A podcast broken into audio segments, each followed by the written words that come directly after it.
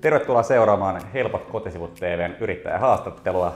Tänään vieraana on Helena Kastikainen. Tervetuloa mukaan. Voi kiitoksia. Mennään perinteisen kaavan mukaan. Esitteletkö itsesi? Mä oon Kastikaisen Helena, milleniaaliyrittäjä Helsingistä. Mitä sä haluat tietää musta? Kerro semmonen vaikka minuutin versio, life story. La- minuutin life story, voi voi voi. Kyllä, kyllä tota, nyt pistit paha heti alkuun. Uh, musta tota, mä oon siis self-made mimmi. kaksitoistavuotiaana aloittanut työurani, kun pyysin äidiltä viikkorahaa. Hän lähetti mut töihin niin Hakaniemen Hallikahvilaan, mikä oli mun ensimmäinen työpaikka. Ja sit tota, sieltä niin lähdin grindaamaan uraportaikkoa ylöspäin sille, että tota, pikakelauksella muutama vuosi eteenpäin niin kaksikymmentäkaksivuotiaana. kaksikymmentäkaksi kaksikymmentäkolmevuotiaana siinä hujakoilla, niin mä olin yksi Suomen historian nuorimmista tavaratalojohtajista. Ja nyt sitten kolme vuotta sitten heinäkuussa tuli täyteen siitä, kun mä laitoin mun työhuoneen viimeistä kertaa korporaatiomaailmassa kiinni. Ja siitä lähtien on nyt sitten ollut myynti- ja markkinointialan yrittäjä. Jos mennään nyt siihen tarkemmin, että mitä sä teet tällä hetkellä, niin kerro vähän sun vaikka viikko, Suun, mitä se suunnilleen voi sisältää. Mun viikko tällä hetkellä, no mä johdan suoramyyntiorganisaatiota, eli aika paljon menee semmoisiin coachauksiin ja jengin valmentamiseen, mutta sitten totta kai mä uskon semmoiseen lead by example, että ihan että hands on meiningillä on itse sitten tekemässä ihan perustuunia kentällä, asiakastapaamisia muun muassa. Sitten jonkin verran mä teen puhujakeikkoja, sitten mä kirjoitan mun esikoiskirjaa tällä hetkellä niin naisjohtajuudesta tai siitä mun omasta uratarinasta, että miten mä oon nuorena naisena pärjännyt tuolla korporaatiomaailman syövereissä. Ja joo, siinä oikeastaan menee meikäläisen päivät. Mistä sä puhut noilla keikoilla? No aika laidasta laitaa silleen, että mistä multa on pyydetty puhumaan, niin on mun omasta niin kuin johtamisfilosofiasta, että et mä oon saanut tämmöisen lempinimen kuin yritysmaailman pikkumyy. Toi muuten jäi ekaksi, ekaksi mieleen. Mistä, mistä toi siis? Kerro vähän tarkemmin. Äh, no se tulee ehkä siitä, että tota, mulla meni aika paljon silloin alkuun tuolla korporaatiomaailman syövereissä niin aikaa sellaisiin identiteettikriiseilyyn, että et jotenkin nuorena kun sä oot tuolla Tuolla, tuolla vaikka kokeneempien ekonomien, miesten ja äijänkäppyrien kanssa niin istut samassa johtoryhmässä, niin tavallaan, että et miten sä saat sen oman tilan sieltä, tuut kuulluksi, nähdyksi ja sitten myöskin se, että jos ei sulla ole vaikka sellaista iän tuomaa ää, auktoriteettia, niin miten sä tavallaan rakennat itselle sellaisen, että sut otetaan vakavasti. Ja sitten mulla meni ehkä ne ensimmäiset vuodet siinä, että mä muistan, että mä kävin hakemassa niin Haloselta sellaisen ihan jäätävän polyesterijakkupuvun, mikä hiosti ihan sikana mun ensimmäiseen tämmöiseen johtoryhmäpalaveriin. Ja jotenkin alkuun yritti rakentaa kaikilla sellaisilla ulkoisilla jutuilla sitä tavallaan itsevarmuutta. Mm. Ja sit ehkä mulla jotenkin arvomaailma muuttui ja itse hiffas sen, että et niin kuin, et ehkä ne mun niin sanotut heikkoudet voisikin olla niitä mun vahvuuksia. Et, et jos mä alkaisinkin korostaa sitä, että no mä oon nuori, mutta mä oon osaava, Niin, niin tota, mä jotenkin käänsin sit sen mun semmosen nuoruuden ja mimmi girl power jutun niin mun vahvuudeksi. Ja, ja se vastaanotto oli tosi hyvä. Ja sit siitä on tullut just semmoinen, että mä oon vähän semmonen rebeli ja anarkisti, että mä tykkään haastaa semmosia vanhoja virtyneitä ajatusmalleja ja just semmoista, että no tarviiko sun olla se saakeli jakupuku päällä, että et jos sä oot muuten niin pätevä ja osaava ja kompetenssi on korkealla, niin, niin tota, ehkä se tulee sit sieltä se yritysmaailman pikkumyy, että nauravana, hymyilevänä naisena niin voi pärjätä tuolla ilman, että sitten menee semmoisen tietynlaisen mottiin. Mitä tarkemmin se pikkumyy, kun mä, mä en muista millainen pikkumyy oli muun mielessä? No pikkumyyhän on semmoinen piskunen, semmoinen oikea asenne mimmi. Joo. Ja varmaan sit just se, että kun mäkin on tämmönen sata viisikymmentäyhdeksän senttiä pitkä, niin se pikkumyyhän on tosi pieni kokonen, niin se, siitä on tullut mm. sit se mun lempinimi, että yksi mun frendi sanoi tämän mulle ensimmäistä kertaa vuosia sitten ja siitä se sitten on lähtenyt leviämään ja jäänyt käyttöön. Missä vaiheessa tajusit sen niin kuin anarkistimaisuuden, että se voisi olla hyväkin juttu? Mä, mä veikkaan, että sä jotenkin ehkä opit käyttää sitä hyväksi. Onko oikeassa? Hmm, joo. Tota... Nyt pitää miettiä, miten vastataan korrektisti. Ei, ei tota... Itse mä jotenkin siis väheksymättä kenenkään niin kuin ammattitaitoa ja kokemuksia, niin kyllähän me edetään, eletään tällä hetkellä semmoisessa jatkuvan muutoksen maailmassa. Et koko aika tulee uutta, vaikka teknologiaa esimerkiksi, ja just se, että miten me lähdetään hyödyntämään sitä, ja kun maailma muuttuu ihan valtavaa tahtia, niin mun mielestä meillä pitäisi olla semmoinen mindsetti, että ehkä me ei tiedetä kaikesta kaikkea. Et jos jotkut asiat tehtiin tietyllä lailla niin kahdeksankymmentäluvulla, niin se ei välttämättä tänä päivänä enää päde. Et pitäisi olla semmoinen jatkuva kasvun mindsetti, että haluaa kehittää itseänsä ja olla semmoinen nöyrä oppimisasenteella omaava. Olit se sitten työntekijä tai liideri tai yrittäjä, mikä hyvänsä. Niin mä jotenkin itse ehkä hiffasin sen, uh, varmaan mun jo ensimmäisessä esimiespestissäni yhdeksäntoistavuotiaana mä pääsin myymäläpäälliköksi tämmöiseen miesten vaateliikeketjuun. Ja Ja mä sit löysin semmosia ihmisiä mun ympärille, jotka oli kans vähän tämmösiä rebel-yrittäjiä. Ne saattoi olla jotain high school dropoutteja tai muuten tämmösiä self-made-tyyppejä ja rakentanut niinku makeita juttuja, omia yritystarinoita. Tai sit se voi olla, että ne oli ihan niinku perinteisessä niin yritysmaailmassa tai työntekijänä niin palkansaajina, mutta et siellä oli sit lähtenyt jotenkin ajattelemaan boksin ulkopuolelta. Ja heiltä mä sit opin semmoista niinku ajattelumallia just siitä, että et okei, että et ehkä sä Helena et tiedä kaikesta kaikkea ja ehkä sun, sun pomo ei tiedä kaikesta kaikkea ja sun vanhemmat ei tiedä kaikesta kaikkea. Tää maailma on niin paljon täynnä kaikkea mielenkiintoista, että lähdet vaan tutkimaan ja ihmettelemään. Niinpä. Äh, mulla tuli mieleen tuosta, kun sanoit sitä, että just, et on tehty kaksikymmentä vuotta niin tämmöistä, että ei, ei just haluta muuttua tai, tai tuommoista, niin mulla on esimerkiksi tullut just työelämässä mieleen, kun olin vaikka vastaan meinaan mieleen, niin tota, mm. siis semmoinen vaikka, että, että joku juttu on mun mielestä niin kuin väärin ja sitä pitäisi kehittää. Ja sitten selittää, että miten se kannattaisi tehdä, vaikka mun mielestä siinä tilanteessa, niin, niin sit vastaus on joskus se, että mut näin on aina tehty, että ei, ei kukaan muu ole sanonut tästä. Niin, mitä, mitä mieltä saat, saat tuommoisesta niin kuin vastaanotosta, jos, jos yrittää vaikka kehittää jotain? Niin, no siis totta kai ei pidä väheksyä sitä, että on varmasti semmoisia toimivia malleja. Ja on tietynlaiset lainalaisuudet, mitkä varmasti pätee monessa eri asiassa. Että jos joku asia on tehty tietyllä lailla just vaikka kaksikymmentä vuotta ja se oikeasti toimii, niin miksi pitää aina lähteä muuttamaan semmoista, mikä on niin kuin toimiva. Mutta kyllähän se tietysti aika rajoittavaa. Et, et mä jotenkin näen sille, että et me ollaan tultu tänne maailmaan oppimaan ja kokeilemaan kaikkea siistiä ja näkemään, oppimaan toisiltamme, itsestämme. Niin pelkästään sillä, että jos sanoo, huomaa itse vaikka sanovansa joskus tommosen lauseen suustansa, niin siinä sulkee aika paljon sitten uudenlaisia mahdollisuuksia. Niin, jos miettii työelämää, että on tuommoisia tyyppejä, jotka on valmiit sanoa, niin sit jos ei tapahdu mitään tai ei niin kuin anneta ehkä huono tuommoinen perustelu, mun mielestä ainakin huono, niin sehän sitten vähän ehkä ottaa pois sitä, että ei se välttämättä halua ensi kerralla sanoa. Ja tää, tää esimerkkitilanne, niin sit siitä tuli iso ongelma jossain vaiheessa ja kahden vuoden päässä se muutettiin. Mm. Et, et, et sille, et, et niin kuin se, että miten on pystytään ottaa vastaan tuommoista tietoa, että miksi se pitää olla sit tosi iso ongelma ennen kuin sit se niin kuin ymmärtää mm. tai ollaan valmiita vaihtaa. Joo, mutta kyllähän toi pätee moneen muuhunkin. Et mietin nyt, jos sulla olisi vaikka parisuhde, missä sun puoliso sanoisi, että joo, että kun me ollaan viisi vuotta katsottu tätä Netflixiä tässä sohvalla ja tää on ihan hyvin toiminut, niin jossain kohtaa tulee se, oh my god, mä tuun hullustoltaan. tai, tai jos sä treenaat tai matkustat, niin sä meet aina sinne samaan saakeliin Ruotsin risteilylle tai niin, että, että hei, et uusia kokemuksia, sitä vartenhan me ollaan täällä. Niin, minkälainen Netflix-katselija sä oot? Ai, mä rakastan Netflixiä, se on parasta, mitä on ihminen no, keksinyt. Kerro vähän mitä, mitä sarjaa? Siis tota, oikeesti tää ei ole Netflixistä, tää on mun guilty pleasure, mitä mä rakastan yli kaiken. Niin, tota, mä oon joskus sanonut, että ihmiset, jotka katsoo reality-ohjelmia, niin ne on ihan... Ja sit mä oon ite ollut realitissa mukana. Anteeksi siitä, mutta mulla on guilty pleasure, siis Beverly Hillsin täydelliset naiset. Okay. Oh my god. Se on ihan huippua. Mä, mä kuulun, että tieto nimi, mutta mä en vissi ole kattanut. Sä et varmaan kohderyhmää. En mä tiedä, voisin mä olla. Mä tykkään semmoisista ihmissuhdejutuista. Joo, ne on ihan pimpoja ne naiset siinä. Siis on tämmöinen reality-ohjelma, missä... Tota, Ai reality, ah. Reality-ohjelma, missä rikkaat äh, naiset, mutta ne on yrittäjiä suurin osa heistä, niin sit siinä kuvataan heidän elämäntyyliänsä niin Beverly Hillsissä ja siellä on hirveästi ihmissuhdedraamaa ja kaikkea. Sit mun mielestä se on niin käsittämätöntä, että tommoset menestyneet naiset, niin miten ne voi olla sit niin jotenkin semmosia keskenkasvuisia tietyissä asioissa, niin se, se luo mulle toivoa mm.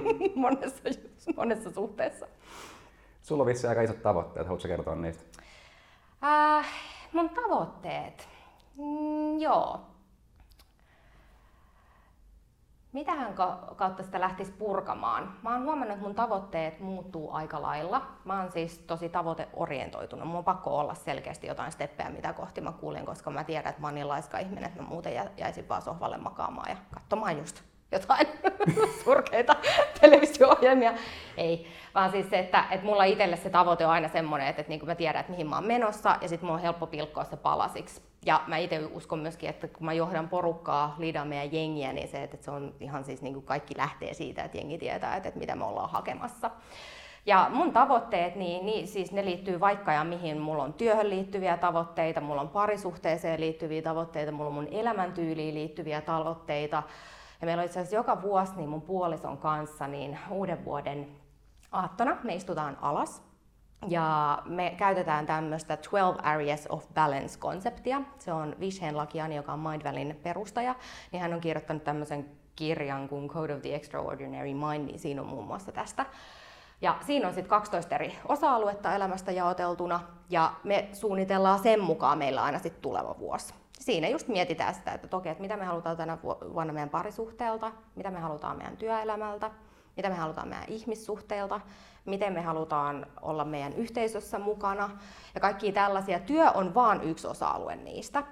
Mä jotenkin näen työelämän itselläni sellaiseksi, että mm, voisin lainata mun hyvän yrittäjäystävän esimerkkiä siitä, että monet ihmiset näkee työelämän sellaisena, että me mennään sinne ja sitten meillä on se kiva ura ja meillä on siihen uraan liittyviä tavoitteita, mutta kuinka moni näkee sen uran esimerkiksi työkaluna saavuttaa muita asioita elämässään. Mm, mm. Et mulla esimerkiksi mun ura, niin se on totta kai mulle tärkeä, mutta mulle se on ennen kaikkea yksi sellainen työkalu, että mä voin suunnitella itselleni semmoisen isomman elämäntyylin, mitä mä haluan. Mm. Mihin sisältyy just siihen, että, että millaisia elämyksiä mä haluan tai mitä mä haluan tehdä mun viikkoina ja tämmöisiä juttuja. Mutta sitten esimerkiksi työhön liittyviä tavoitteita, niin aluksi ne oli tosi itsekkäitä.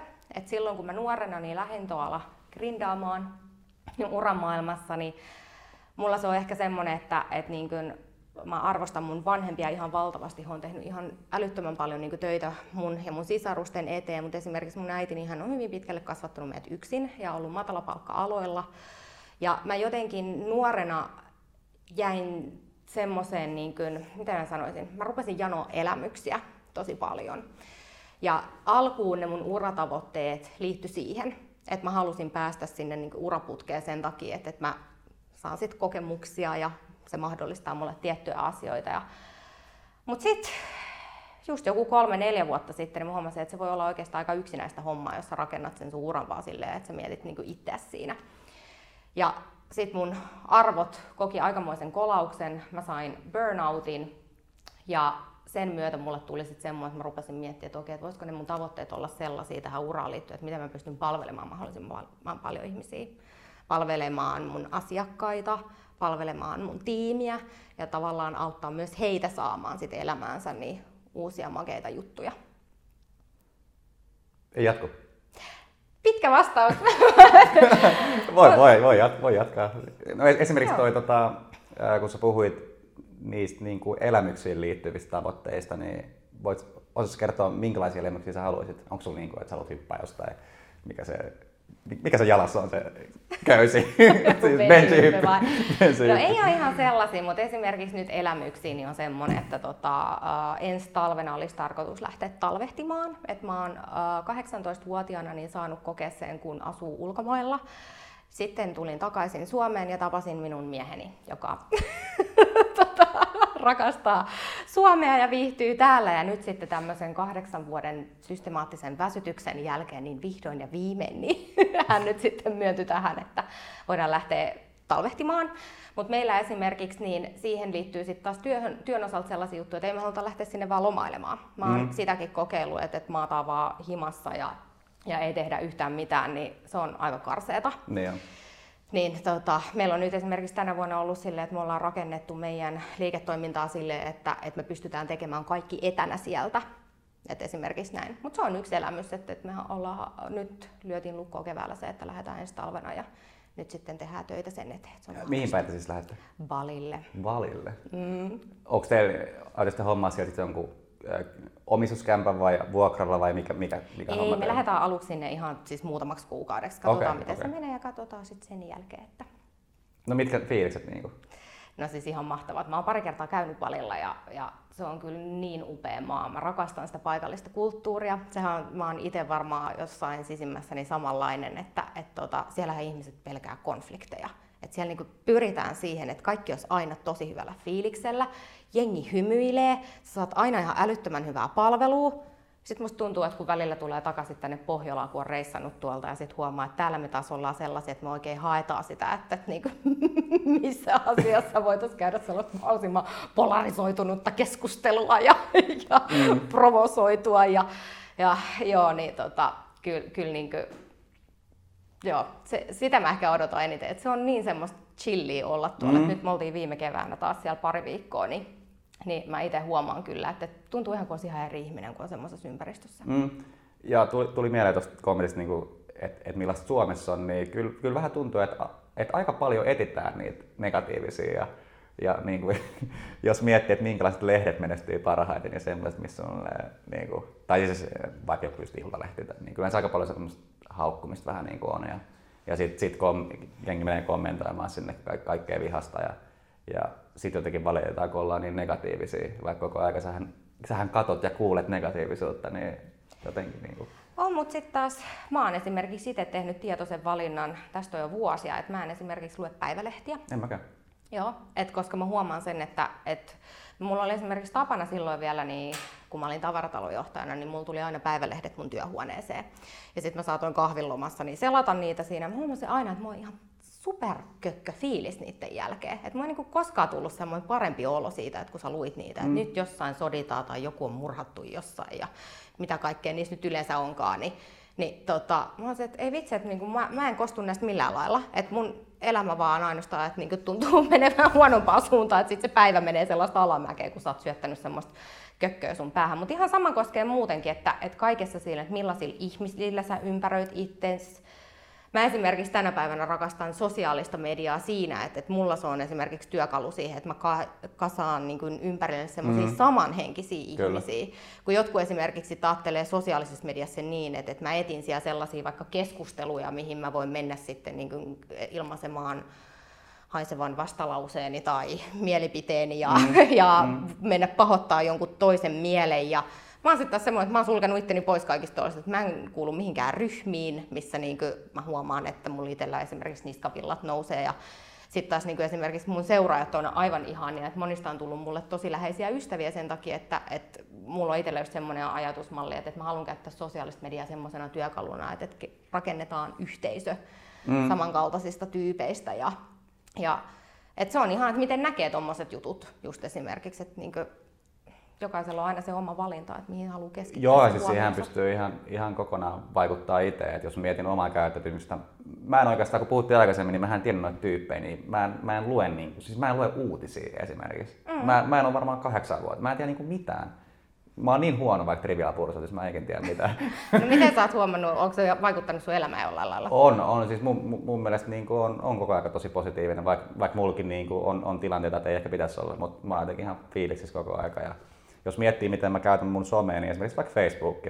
Jos mä käyn siellä, mä oon tehnyt silleen, että semmoiset vaikka tyypit, jotka tekee videoita, että tulee hyvä fiilis ja motivoitunut ja, ja opettaa vaikka niin kuin henkisiin juttuihin liittyviä asioita, niin mulla näkyy ne aina eka. Mä oon tehnyt silleen, kun siihen pystyy vaikka laittaa silleen, että seuraa tota ja see first. Yeah. Niin jos, silloin kun mä käyn vaikka siellä, niin mulla on heti niin kuin hyvää settiä ja semmoiset, jotka valittaa, mä oon laittanut, että unfollow, mä, mä en halua seuraa niitä. Mulla on, niin kuin, mulla on joka paikassa kaikki semmoista pelkästään niin kuin positiivista. Niin totta kai se vaikuttaa mun omaan fiilikseen ja sen takia mä oon aika hymyilevä tyyppi ja, ja niin kuin semmoista. Ilman et, muuta. Et mä en tiedä, mistä se johtuu, että eikö ihmiset niinku tajua, että ne voi muokata tolleen, vai onko se vaan niitä, että ne haluaa vaan sisimmissään löytää ne negatiiviset, että voi ehkä puhua muista pahaa, että on itsestä parempi fiilis. Mutta siis, mut onhan totakin, äh, onko sä lukenut tämän Hararin Sapiens-kirjan? En, mä en muuten kirjoakaan lue. Joo, okei. Okay. No mutta siinä on kirjasuositus, kannattaa ehdottomasti perehtyä ja se löytyy äänikirjanakin. Mut mä en niitäkään on... kuuntele. Mä katson vaan videoita. Mutta se on kiinnostavaa. Siis mä itse asiassa jostain bongasin, olisiko ollut tyyli jostain Sarasvuon jostakin äh, postauksesta tai mistä liian. Mutta siinä tota, kun luki, niin mä itse sain semmoisen oivalluksen, että ihan ensimmäisten lukujen aikana siinä käydään läpi se, että miten meillä ihmisillä on esimerkiksi ollut tosi tärkeää joskus kivikaudella niin se, että kun me juoruillaan muista ihmisistä, se on ollut yksi suojelumekanismi, että kun me tiedetään, että kuka on luotettava tyyppi ja kuka on ehkä mm, sellaista, kyllä, tai tarvitsee olla varuillaan, niin musta on aina hirveän jännää, että kun me voidaan keksiä tällaisia kaikkea niin kuin tuolta meidän biologiasta, niin etsiä syitä sille, että me ollaan välillä vähän hassuja.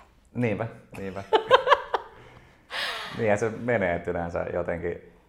Tai mä oon sen huomannut, että aika vähän otetaan jotenkin vastuuta omista tekemisistä. Ihan, ihan itsekin. Mä muistan siis, jos miettii mun, niin kuin, mä en tiedä, tiedätkö, mutta siis mä oon joku kuusi kertaa lopettanut koulun kesken. Ja, ja mm. niin kuin se, että mä oon edes mennyt sinne, niin mä vähän niin kuin oon syyttänyt muita, että ne on puhunut siihen suuntaan, vaikka mä oon siis missään tiennyt, että mä en halua olla koulussa.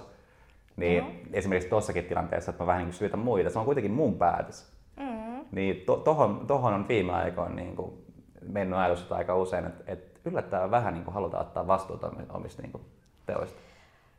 Joo, mutta kyllä siihen varmaan liittyy aika paljon semmoista laput silmilläkin kulkemista. Että jos mä en olisi itse silloin yhdeksäntoistavuotiaana esimerkiksi törmännyt tiettyihin henkilöihin, silloin mä oon saanut esimerkiksi mun ensimmäisen mentorin itselleni, jotka on sit opettanut mulle uutta ajattelua. Mm. mallia ja ohjannut mua lukea tietynlaisia kirjoja ja seuraamaan ihmisiä ja kuuntelemaan, opiskelemaan. Niin tota, kyllä mulla olisi varmaan mun elämänpolku ollut hyvin erinäköinen, koska mä olin silloin tosi negatiivinen. Mä rakastin sarkasmia ja edelleen, joo, se on mun mielestä hieno, hauska huumorilaji, mutta sitten taas myöskin siihen sisältyy aika paljon semmoista niin kuin mm, kettuilua. Ja, ja se, että et niin kuin tunnetasojen hyökkäyksiä, että niin kuin verbaalisesti niin satutetaan muita. Mä näin monissa asioissa niin yleensä just sen niin kuin huonoimman puolen, että kun sä tuut johonkin tilaan, niin ensimmäisenä sä näet sen, että mikä kaikki on pielessä. Mutta just se, että et niin kuin oikeat ihmiset kun tuli ympärille ja näytti sit taas sen, että et niin kuin, et hei, että et sä voit ajatella asioista muulla tavallakin.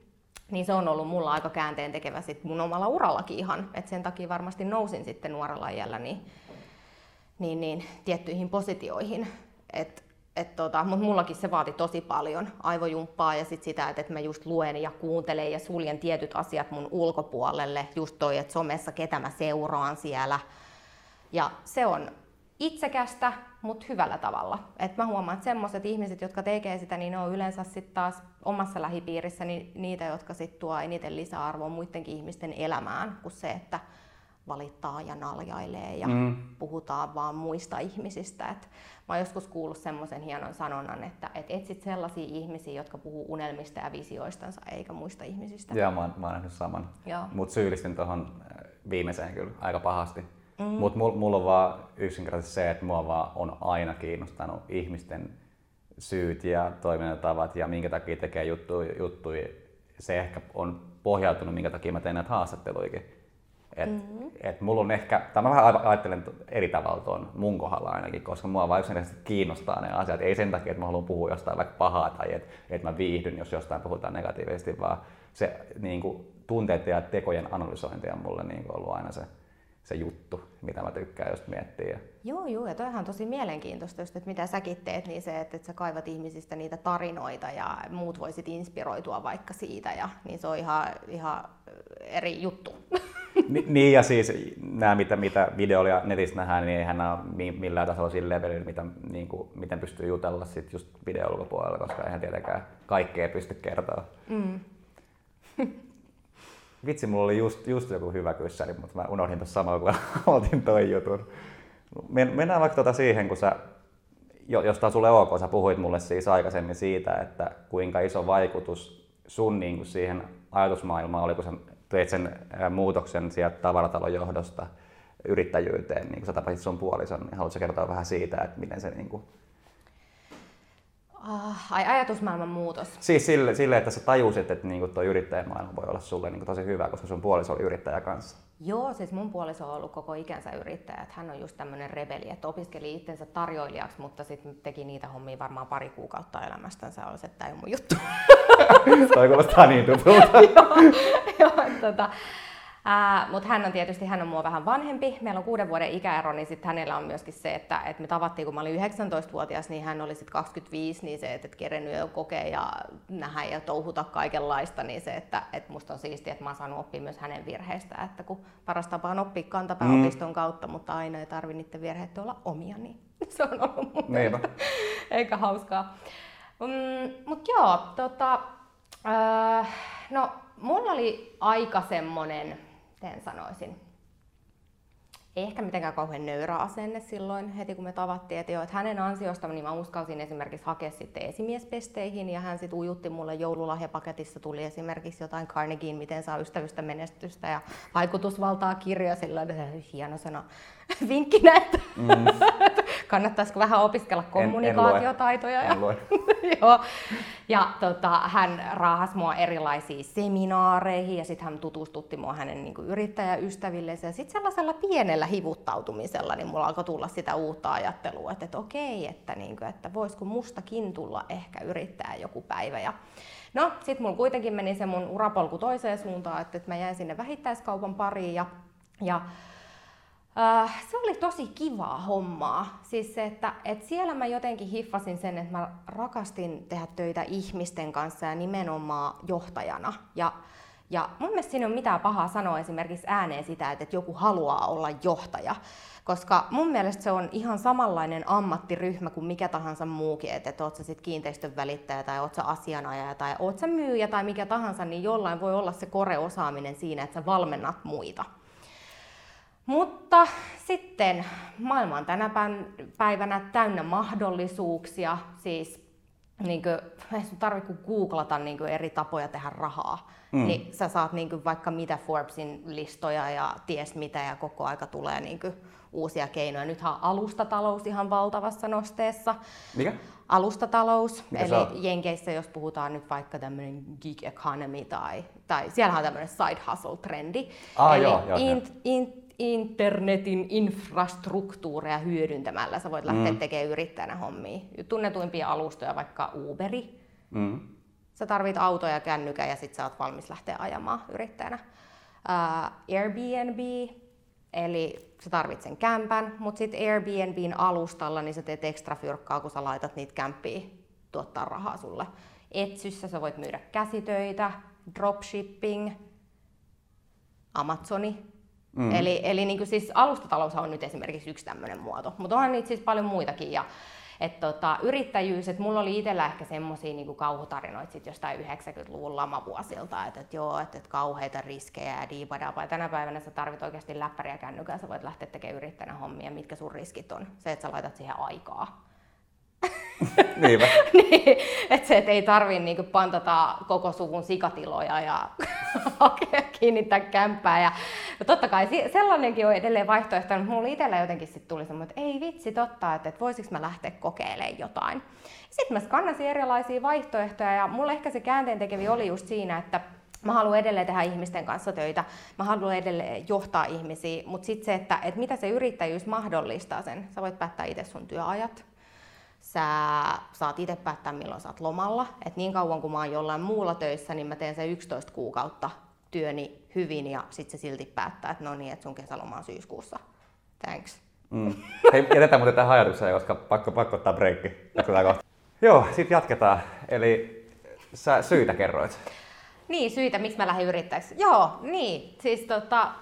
Tosiaan mä rupesin sit funtsimaan just näitä kaikkia, että et, okei, että mä voin päättää itse mun omat työajat, mä saan itse tota, päättää, että ää, milloin mä pidän lomaa ja kenen kanssa mä teen töitä ja siis tämmösiä juttuja. Ja kyllä mä rupesin sit näkemään enemmän siinä plussia, mutta totta kai siihen sisältyy edelleen riskejä. Et eihän niinku kaikki esimerkiksi lähde heti kertaheitosta lentoon ja näin, mutta sit mä oon myöskin ajatellut näin, että et ei niinku Suomessa voi kauhean korkealta pudota.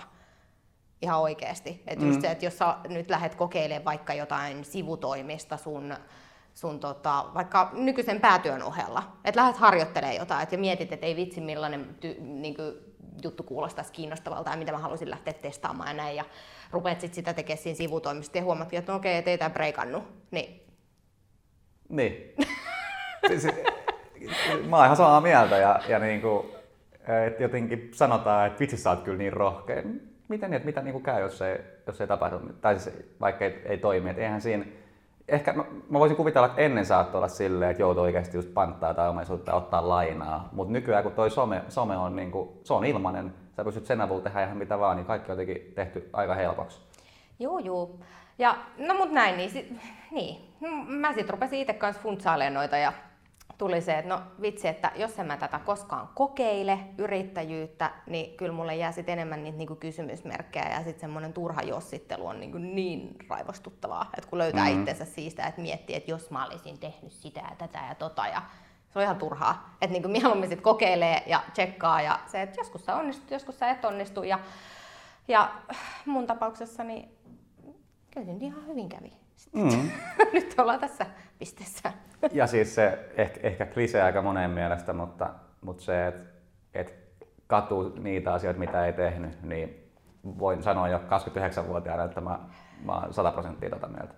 Joo, ja kun sit ne on ihan hirveet ne syyt, minkä takia me yleensä jätetään tekemättä jotain asioita. Et ne on sit semmosia, että me mietitään, mitä muut meistä ajattelee tai sit meitä jännittää. Ja siis yleensähän ne on just jotain pelkoja liittyen on. Johonkin epäonnistumiseen tai whatever, niin, niin tota, minkä takia?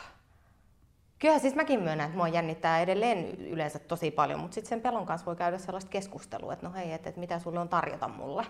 Että jos mä nyt tänään kuuntelen sua ja jätän tekemättä näitä juttuja, mitä mä oikeasti haluaisin kokeilla, niin mikä on niinku sun offer?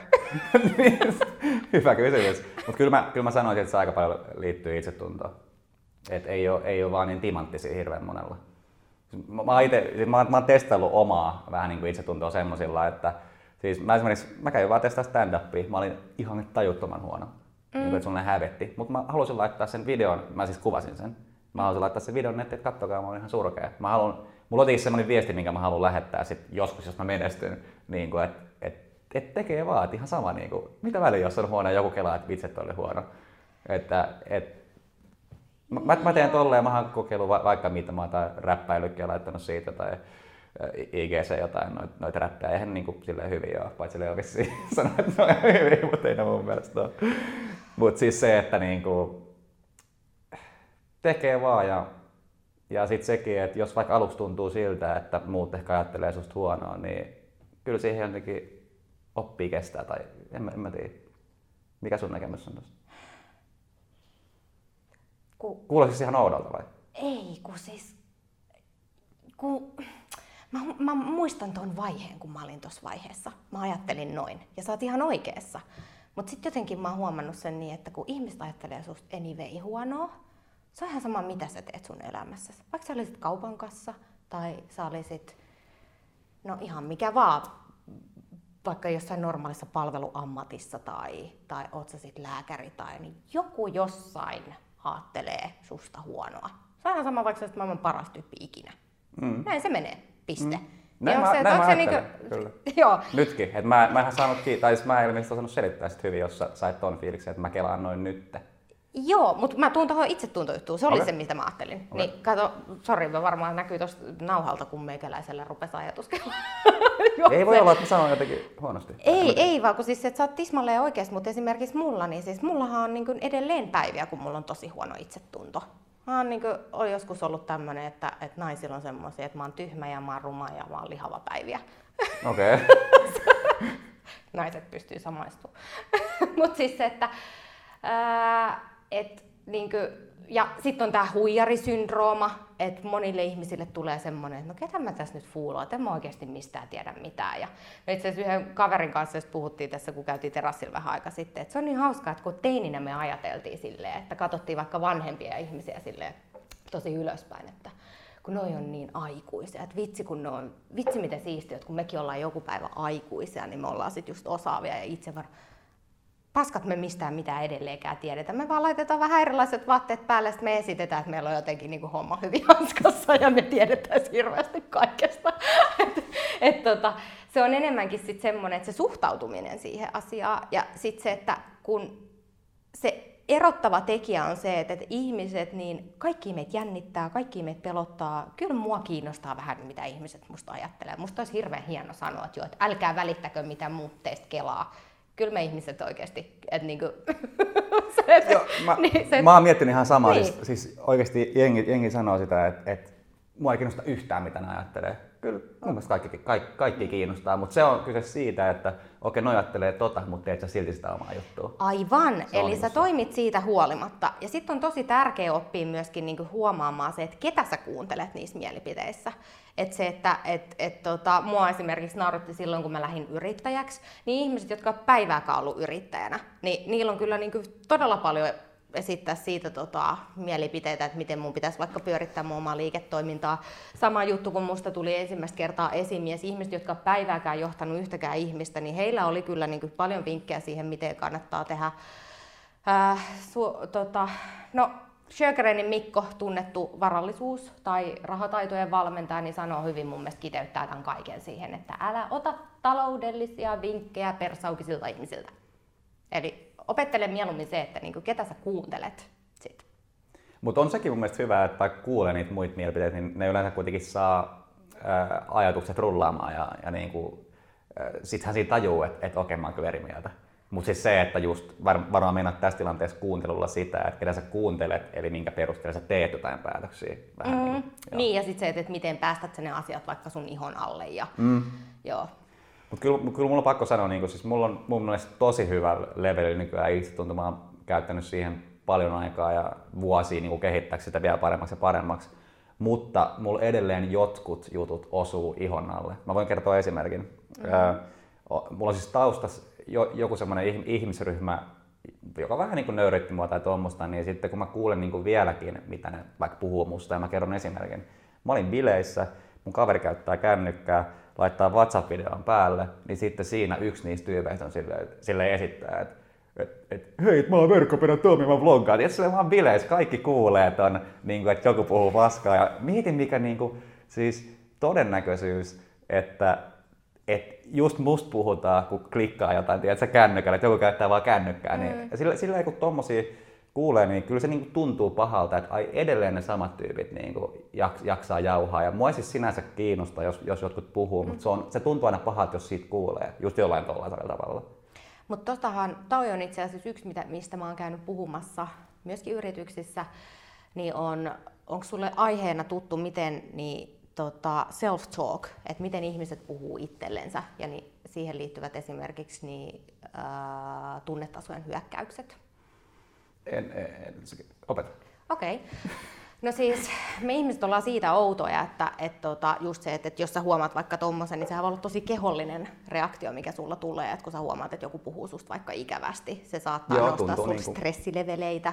Joo. Uh, se saattaa nopeuttaa sun hengitystä, sydän rupeaa hakkaa nopeammin. No sehän on taistele tai pakene reaktio. Flight or fight. Mm. Yes. Ja mikä tässä on taustalla, niin on hauska on se, että kun meidän aivot on aika kivikautiset. Et jos mietitään, että kun meidän aivojen tuotekehittelyosasto näitä muokkasi, niin siis se on tapahtunut siihen aikaan, kun me ollaan oltu niin metsästäjäkeräilijöitä enimmäkseen. Eli meidän oikeasti kaikki uhat ja tällaiset, niin ne on ollut aika fyysisiä. Eli, eli kun sulla on siihen aikaan tullut taistele- ja pakenereaktio, niin sehän valmisteluu siihen, että saatat matsin jonkun karhun kanssa tai sitten sä juokset haneen, kun tulee joku toisen heimon dyde sun kimppuun. Mutta mitä sitten tämä meidän aivojen tuotekehittelyosasto unohtui, niin oli se, että kun tuli sitten nopea kehitys, yhteiskunnat rupesi kehittymään ja ei meillä enää hirveästi ole näitä fyysisiä uhkia, niin se, että meidän aivot reagoi tosi samalla lailla niin tämmöisiin tunnetasojen hyökkäyksiin. Eli just siihen, että kun sä kuulet, että joku puhuu susta rumasti ja, ja, tai sitten sä puhut itse itsellesi rumasti. Eli tämä on se self-talk, eli ihmiset aiheuttaa tosi paljon itsellensä esimerkiksi turhaa stressiä sille, että me puhutaan itse itsellemme rumasti.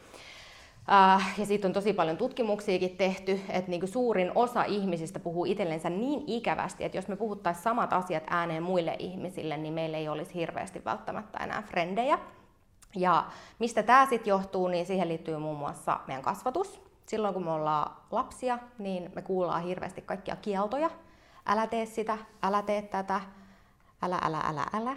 Sitten toinen on se, että me ollaan tosi kilpailuhenkisessä yhteiskunnassa tänä päivänä. Ihmisiä laitetaan koko aika paremmuusjärjestykseen ala-asteella ja meidät opetetaan siihen, että me vertaillaan meidän todistusten keskiarvoa ja näin poispäin. Ja tämä on vähän semmoista, että nämä on esimerkiksi niitä juurisyitä, minkä takia meillä jää semmoinen tapa puhua itsellemme, että, että jos sä vaikka mokaat, niin sä saatat itse ruokkia itsessä turhaa stressiä sille, että sä ruoskit ittees. Ja tämä on yksi, mikä vaikuttaa ihmisillä niin siihen itsetuntoon. Miksi mä käyn puhumassa tästä jonkin verran esimerkiksi yrityksissä, niin on se, että, että mun mielestä esimiehinä meidän on tosi tärkeää tunnistaa se, että meidän tiimissä millaista kieltä siellä käytetään, että onko ihmiset kannustavia itseään kohtaan, onko ne kannustavia työtovereita kohtaan. Tiedätkö se, että jos jollain on vaikka tosi hyvä momentum-vaihe menossa, sillä on ihan törkeä hyvät myyntiluvut näin, ja sitten se pilataan sillä, että siihen tulee joku yksi työntekijä ja sanoo sille, että ei vitsi, sulla on tänään vähän oudon näköinen vaatetus. Mm, mm. En ihan totta, mutta sitten myöskin se, että, että siihen itsensä johtamiseen liittyen, että miten ihmiset esimerkiksi psyykkaa itsensä hyviin suorituksiin. Ja mä jotenkin uskon näin, että, että, että kun se on tämä sama kroppa, mikä meidät sinne hautaan asti kantaa, niin se, että niin kuin yksi tärkeimmistä taidoista, mikä me opetellaan, on se, että me ollaan itse meidän parhaita kavereita ja itse kannustetaan itseemme niin kuin kovemmin kuin kukaan muu. Mm. Joo. Ja sille, jos miettii tuota mun esimerkkiä, minkä mä annoin, niin miten mä siis pystyn niin kuin ton tilanteen. Tai siis mä, mä kerron vähän, miten mä siis, mm. mä niin kuin käsittelin sen mielessäni, mutta mulla kesti päästä siitä vihan tunteesta ehkä viisi päivää ero niin kuin pois, mutta mä niin kuin yritän tietää sille aktiivisesti just. Tietenkin mä ajattelen tuossa tilanteessa, okei, okay, minkälainen, minkälainen tyyppi tekee tuommoista. Se, että sä halu, haluu vaikka sanoa tuollaista. Yleensä semmoinen, jolle ei välttämättä ole niin hyvä olla. Mm. Et, et, et semmoinen, joka niinku sanoo jengistä hyvää ja on semmoinen positiivinen, niin yleensä se on aika niinku onnellinen ja tuommoista. Niin esimerkiksi tuommoiset asiat on semmoisia. Ja sitten toiseksi sä sanot sen vähän niinku luottamuksellisesti omille kavereille. Tuossa vaan kävi nyt tuuri, että mä satuin näkemään sen niinku vahingossa. Niin tota, eihän se niinku suoranaisesti. Miten mä silleen voin suuttua siitä kunnolla, kun ei se niinku mulle sanonut sitä, että mä nyt satoin vaan kuulee. Niin. Kaikkia tommosia tavoilla mä niinku yritän silleen vähän niinku kääntäen käsitellä ton silleen, että ei, ei, siitä niinku menee pois. Mm-hmm. Mutta kyllä mä huomaan, että aina kun tulee uusi juttu, niin se alkufiilis on se vanha silloin vuosia sitten, mikä se niinku tulee. Ja sit pitää aina niinku tiedä, että sä pääsee siitä eroon. Mm-hmm. Mutta tossakin just se, että tiedostaa sen, että, että esimerkiksi se, että se oli tunnetason hyökkäys. Noihan mm. se menee, että et jos joku arvostelee sua, kritisoi, puhuu susta ikävästi, niin se mitä just se tapahtuu meissä, niin se on tosi, nyt vähän sanon kärjistetysti, mutta se on tosi eläimellinen reaktio. Mm. Ja sä oot just huomannut sen, että jos se sul pistää vihaksi monta päivää, niin se, että ne. millaisen tunteen se sus laukasee, niin tulee ehkä ensimmäisenä niin tietoiseksi siitä. Sekin helpottaa jo tosi paljon. Mä en koskaan sano ihmisille, että niin kuin jo esimerkiksi silloin tavaratalonjohtaja aikoina, että jos tuli vaikka joku mörkölliasiakas, mm-hmm. niin en mä ikinä koskaan sanonut, että älä välitä siitä, koska mun mielestä se on jotenkin tosi epäinhimillistä, että me ei välitettäisi niistä, että jos me vaikka koetaan sellainen, että me ollaan saatu vahva stressireaktio jostain. Mm-hmm. Mutta enemmänkin sit se, että, että sä voit itse käsitellä sitä monella eri lailla. Et joillain on sit semmosia, että jotkut käsittelee niitä kehollisilla jutuilla, että ne tarvii jotain mindfulnessia tai näin, mutta itse mä enemmänkin kannustan siihen, että harjoittelee sellaista suhtautumista siihen. Mm-hmm. Et tota, ja just jos vähän kelaa taaksepäin siihen, että, että niin kuin aina kaikilla joillain ihmisillä on mielipide sinusta ja, ja kaikki ne ei tule aina olemaan positiivisia, mutta sitten se, että ketä sä haluat itse kuunnella ja kenen mielipiteet sä päästät sinne ihon alle. Että just vaikka jos se on joku mörkölliasiakas, niin, niin se, että onko se nyt sitten semmoinen, että sä itse valitset paljon sä haluat käyttää aikaa sit loppupeleissä siihen, että sä annat sen asian niin kuin velloa tuolla sun ajatuksissa vai ohjaat sä sun ajatukset johonkin muualle ja keskityt taas sit vaikka niin kuin siihen sun omaan arkeen ja tekemiseen. Miten sä otat, mä en tiedä oot sä saanut, mutta siis jos sulla somesta tulee jotain negatiivista, joku vaikka haukkuu, miten sä käsittelet se? Onko sulla ollut? Mä oon tosi kiitollisessa asemassa ollut siitä, että mulla on ollut hyvin olematon määrä mitään arvostelijoita tai trolleja. Mm, tota, tai mistä mä tiedän. Mä en ainakaan niinku en ole ainakaan päätynyt sellaisille foorumeille, missä voisi olla jotain. Mutta tota, mulla on ehkä, no oli ehkä silloin diilin aikana, niin mulla tuli inboxiin jotain, että mun pukeutumista arvosteltiin ja mun ulkonäköä ja, ja, ja tota, mä oon aika semmonen mustavalkoinen tommosissa jutuissa, että mä en niin käy minkäännäköistä keskustelua sellaisten ihmisten kanssa. Okei. Okay. Et mä tiedän, että sitten on toinen ääripää on se, että joka haluaa käydä sen keskustelun heidän ihmisten kanssa. Mulla on paljon semmoisia ystäviä ja tuttavia ja mä jotenkin arvostan heissä sitä piirrettä, koska mä ajattelen sen näin, että kun me ollaan tuolla somessa, niin se ei ole mikään vapaa-ajan viettopaikka enää ihmisille tänä päivänä, vaan se on meidän jatke. Kaikki mitä me tehdään siellä, niin se heijastaa sitä, että millaisia ihmisiä me ollaan. Eli se ei ole nyt silleen, että nyt kun minä otan tästä tämän kännykän, niin minä en enää ole Helena. Että mä voin tehdä mm. siellä ihan mitä vaan, vaan päinvastoin. Että se, että et siellähän se niinku reach on paljon isompi ja ihmiset muodostaa mielikuvan susta sen mukaan, mitä sä siellä teet. Ja mulla on itselläni nuorempia pikkusisaruksia ja yksi heistä on esimerkiksi mulle puhunut näin, että et häntä ahdistaa olla sosiaalisessa mediassa tällä hetkellä, kun hän näkee siellä, miten aikuiset käyttäytyy. Mm. Kelaa, ihan hirveetä. Ja tota... Eli just se, että me näytetään esimerkkiä myöskin siellä, niin mä arvostan ihmisissä sellaista piirrettä, että jos ne näkee, että joku käyttäytyy vähän pöllösti somessa, niin ne sitten menee ja niinku latasee sitä henkisesti neppariin tai tiedäksä niinku ammutaan tykillä takaisin. Ja nämä on yleensä sellaisia ihmisille, joilla on itsellä vaikka jälkikasvua näin, ja mä arvostan sitä, koska se on just se, että niinku kiusaajilta luulot pois. Ja mä ite, mut kun sit taas se, että mä ite näen sen näin, että mulla on vuorokaudessa kaksikymmentäneljä tuntia aikaa, että miksi hitto mä käyttäisin aikaa tollaiseen. Ja niin kuin myös sanoin, että, että mulle se some on semmoinen, että mä haluan kerätä sinne yhteisön samanhenkisiä ihmisiä ja niin kuin inspiroitua heistä. Et jos sinne sit joku ajattelee sen niin päin, että ei, että mä haluan olla täällä somessa ja mä spottaan nyt ton Helenan tuolta ja mä käyn kirjoittamassa sille, että kun sillä oli niin rumasti laitettu sen meikki siinä yhdessä jaksossa, että nyt mun on pakko mennä kertoa sille mun mielipide, niin mä laitan suoraan eteistä. Okay, ei mua kiinnosta. Okay, okay. Ja mun mielestä tää on ehkä sit semmoinen, että et, niin, no. Mutta se, että kun ei, ei vaan niinku jaksa käyttää aikaa sellaiseen, mulla niin, on paljon niin, tärkeämpääkin niin. tekemistä.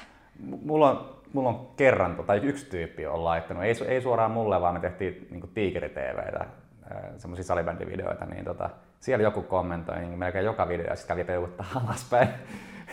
Niin kuin, että et, et taas ihan, taas ihan hirveätä paskaa. Ja sit mä, sit, sit mä niinku, sit mä, siis mun eka, eka, eka vastaus oli silleen, että aijaa, no tässä on, tässä on mun toinen kanava, että laitapa senkin seuraukseen. Siis heitin tolleen vähän niinku tommosen läppäkommentin ja ei sit reagoinut siihen mitenkään. Sit tuli tässä seuraava ja sit mä henin siihen, että et hei, et olis sä lähteä mun kanssa bisselle, mua, mua kiinnostaa tosi paljon selvittää, että minkä tyyppinen henkilö niinku haluaa tulla kirjoittelemaan näitä. Ja mun idea on siinä, ei oo silleen niinku hyökätä sitä vastaan, vaan mä tiedän, että mulla on semmoinen taito, että mä pystyisin kääntämään tuon silleen, että sä kelaisit, että mä oon hyvä tyyppi ja se, siitä tulee sulle fani. En, en mä tiedä.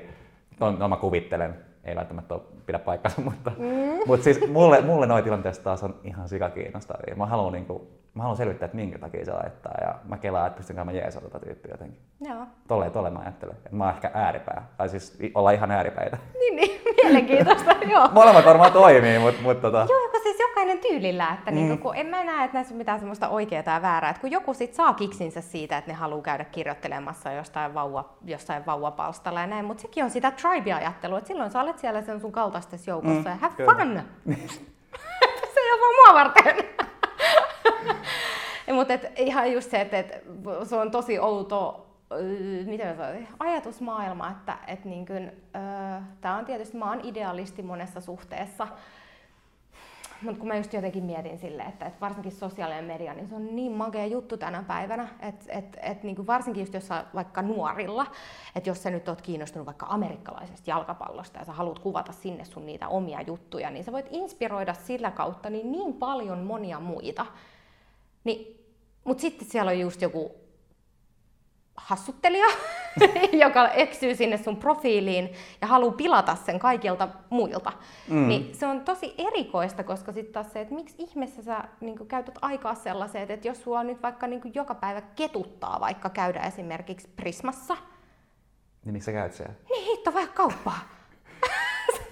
että et tavallaan et semmoinen, että ihmiset niin kuin vapaasta tahdosta hakeutuvat jonnekin tommoseen, mikä ärsyttää heitä ja kiukuttaa, joo, niin siis se on tosi erikoista. Joo, mä en ole vielä kräkännyt tätä, mä en ole vielä löytänyt. Niin, siis johtuu varmaan siitä, että ei ole onnellinen, mutta miksi, niin kuin, miksi yrittää fiksaa sitä tollaan? Sehän vaan niin kuin, luulisi, että pahentaa. Mm, joo. Kyllä, joo, on erikoista. Hei, voidaan pikkasen mennä sinne ihan sun... Mä tykkäsin, kun sä silloin noin eilen, eilen esittelit niin kuin it, itse silleen, että ihan pienestä pitäen, olit, niin kuin, tai, tai self-made, niin kerro, kerro vähän tarkemmin noista niin kuin ihan, ihan alkuajoista. mitä, mitä kaikkea? Tai mulla tuli semmoinen fiilis, että sä, sä olit niin kuin ihan pienestä pitäen tosi jotenkin semmoinen ahkera, ehkä semmoinen born and bred entrepreneur. Tommoinen fiilis tuli, en tiedä onko sanoa oikein, mutta siis et, et, et teit niinku kaikkia juttuja. Teit sä jo silloin? Mm, siis mä tykkäsin rahasta. Rahasta? Se oli no, se juttu. Et just ehkä se, että kun kulki tosi paljon vaikka niinku oman isosiskon vanhoissa vaatteissa, tai sit se, että kun katso vaikka, että monet opis- tai koulukaverit, niin ne reissas paljon tota, kesälomisin, niin, niin se tuli jotenkin itselle semmoinen, että vitsi, että mä diggaan rahasta, että mäkin haluan tehdä kaikkea kivaa ja näin. Ja, ja tota, itse asiassa tähän liittyen on pakko sanoa, että kuvaa hyvin se, että mä, siis meidän äiti on maailman paras niin ongelmanratkaisija. Hänellä oli siis esimerkiksi tämmöinen, että miten tehdään kahdelle tota, ala-asteikäiselle tytölle, kun hän on kesän töissä, tytöillä on pitkä kesäloma ja ei ole rahaa laittaa niitä mihinkään leirille, että, että tarvii valvontaa, että mitä ihmettä näille tehdään. Niin se osti meille Linnanmäelle rannekkeet. Ja me saatiin käydä siellä kahtena kesänä ja siellähän kato vartijat ja kaikki, että sä oot siellä valvotussa ympäristössä. Ja sitten kun me mentiin koulu- syksyllä takaisin kouluun, niin jengi kertoi, että me ollaan oltu Kreikassa ja me ollaan tehty sitä ja tätä, että mitä te olette Helena tehty, niin mä olin koulussa kesän lynchillä. Mut joo. Uh, mut niin, siis kaksitoistavuotiaana mä olin se, että ei vitsi, että mäkin haluan rahaa, että et kaverit saa viikkorahaa ja näin, ja pyysin sitä äitiltä sitä, niin se sanoi, että no hei, että et, hommataan sut niinku töihin. Ja sit mä pääsin Hakaniemen Hallikahvilaan kesätöihin vanhempien suostumuksella. Mä en tiedä, onkohan se enää laillista tänä päivänä, mutta siihen aikaan sai tehdä töitä. Ja minkä ikäinen sä olit siis? kaksitoista.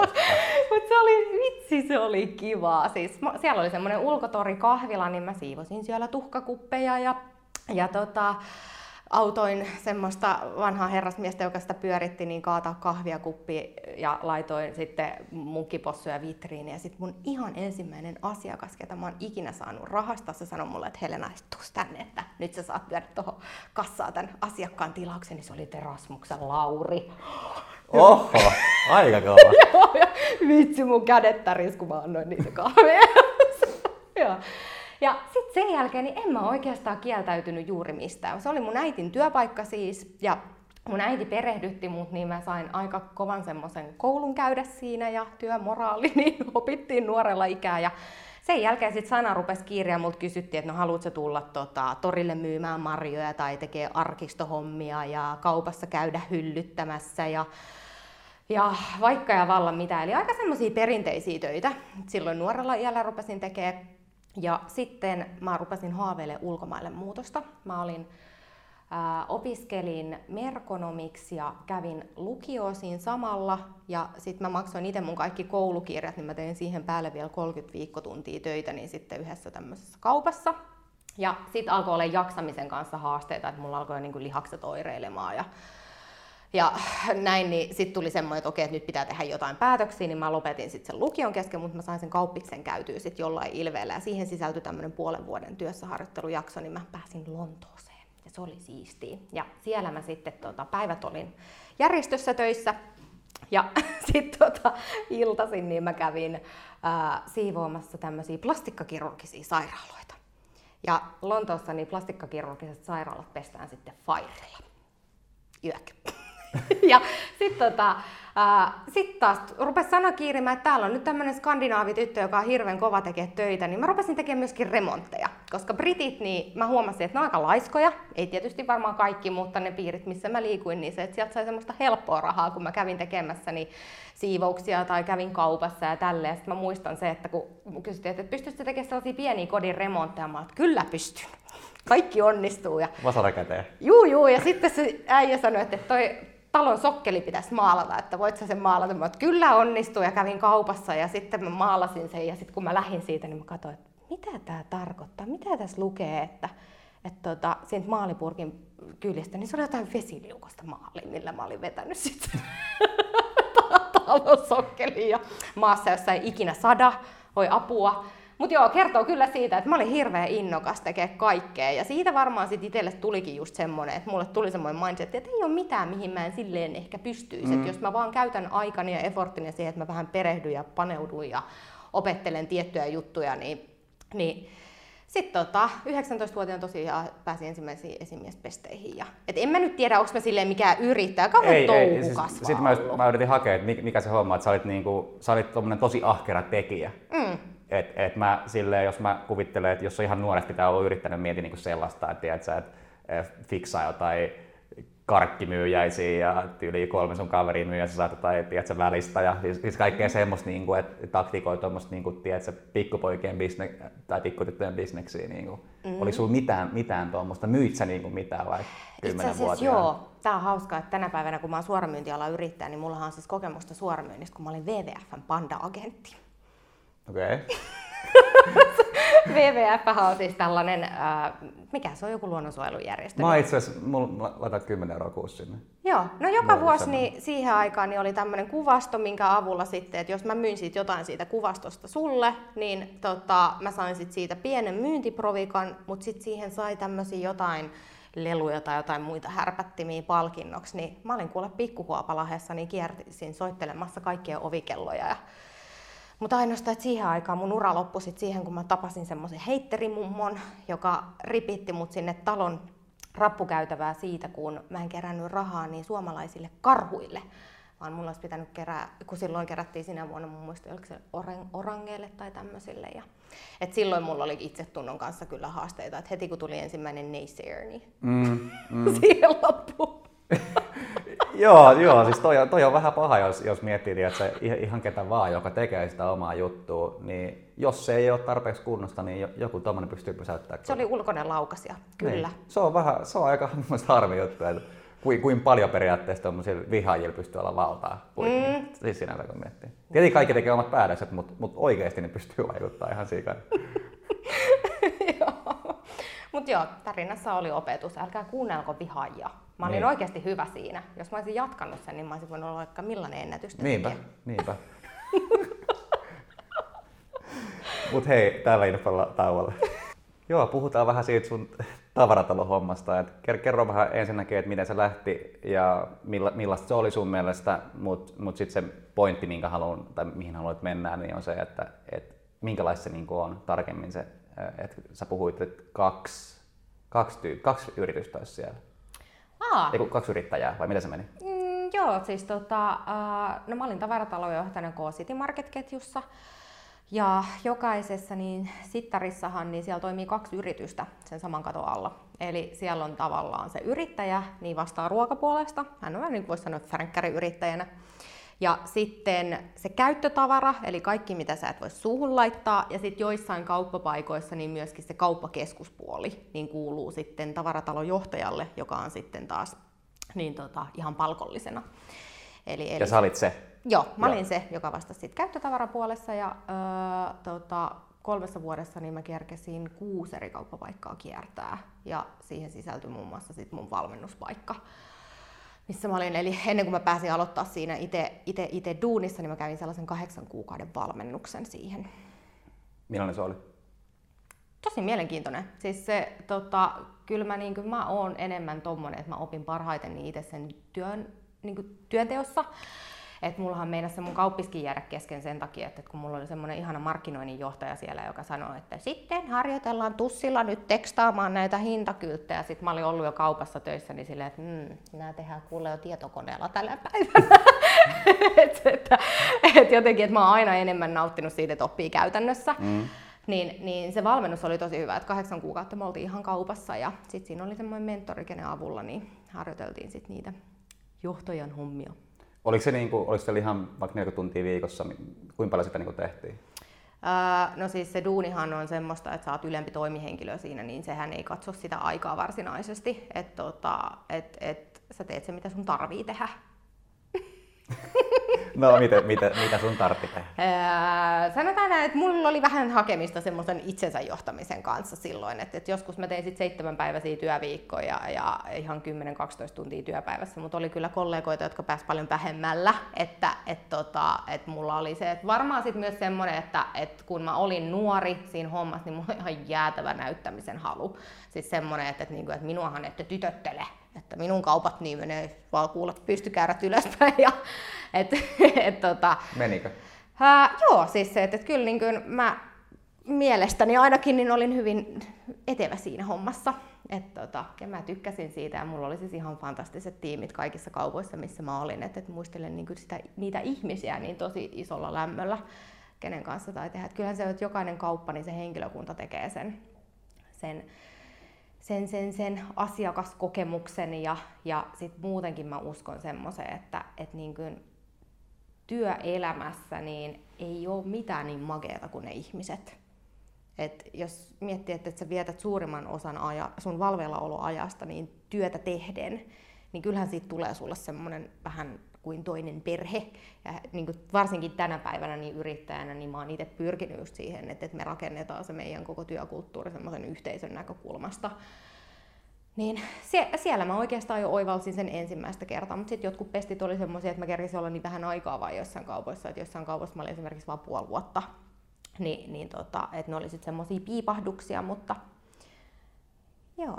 Toi, että jos sä haluat, että on niinku tommonen perhefiilis. Mulla itse tuli tosta mieleen, mieleen mä näin jonkun videon, missä mä en muista kuka ke- kertoi, niinku, että just, että et näki, että siellä Ar- Simon Sinek taisi olla, mm. puhui, niinku, että et kun se oli niinku ar- armeijan kanssa tekemisissä, niin että siellä sen näki, että ne niinku kelaa, että ne on brothers and sisters. Et, et niinku. Joo. Ja miten, miten sä sait tai saat tai yrität saada tommosen meiningin? Uh, no siis mä... Lähin harjoittelee sitä silloin ihan niillä ni, ni, myymäläpäällikköaikoina, mutta mulla kesti kauan oppia se, että niin kuin myös kerroin, että mä olin vähän semmoinen negatiivinen ja management vai perkele ja vähän jyrä. Ja, ja se, että, että mä olin tietysti saanut semmosia ehkä roolimalleja aikaisemmin seurata, että niin kuin esimiehiä ja liidereitä, että mä olin niin kuin ymmärtänyt, että tää on yksi tapa johtaa, niin se, että siitä pois oppiminen kesti aika kauan.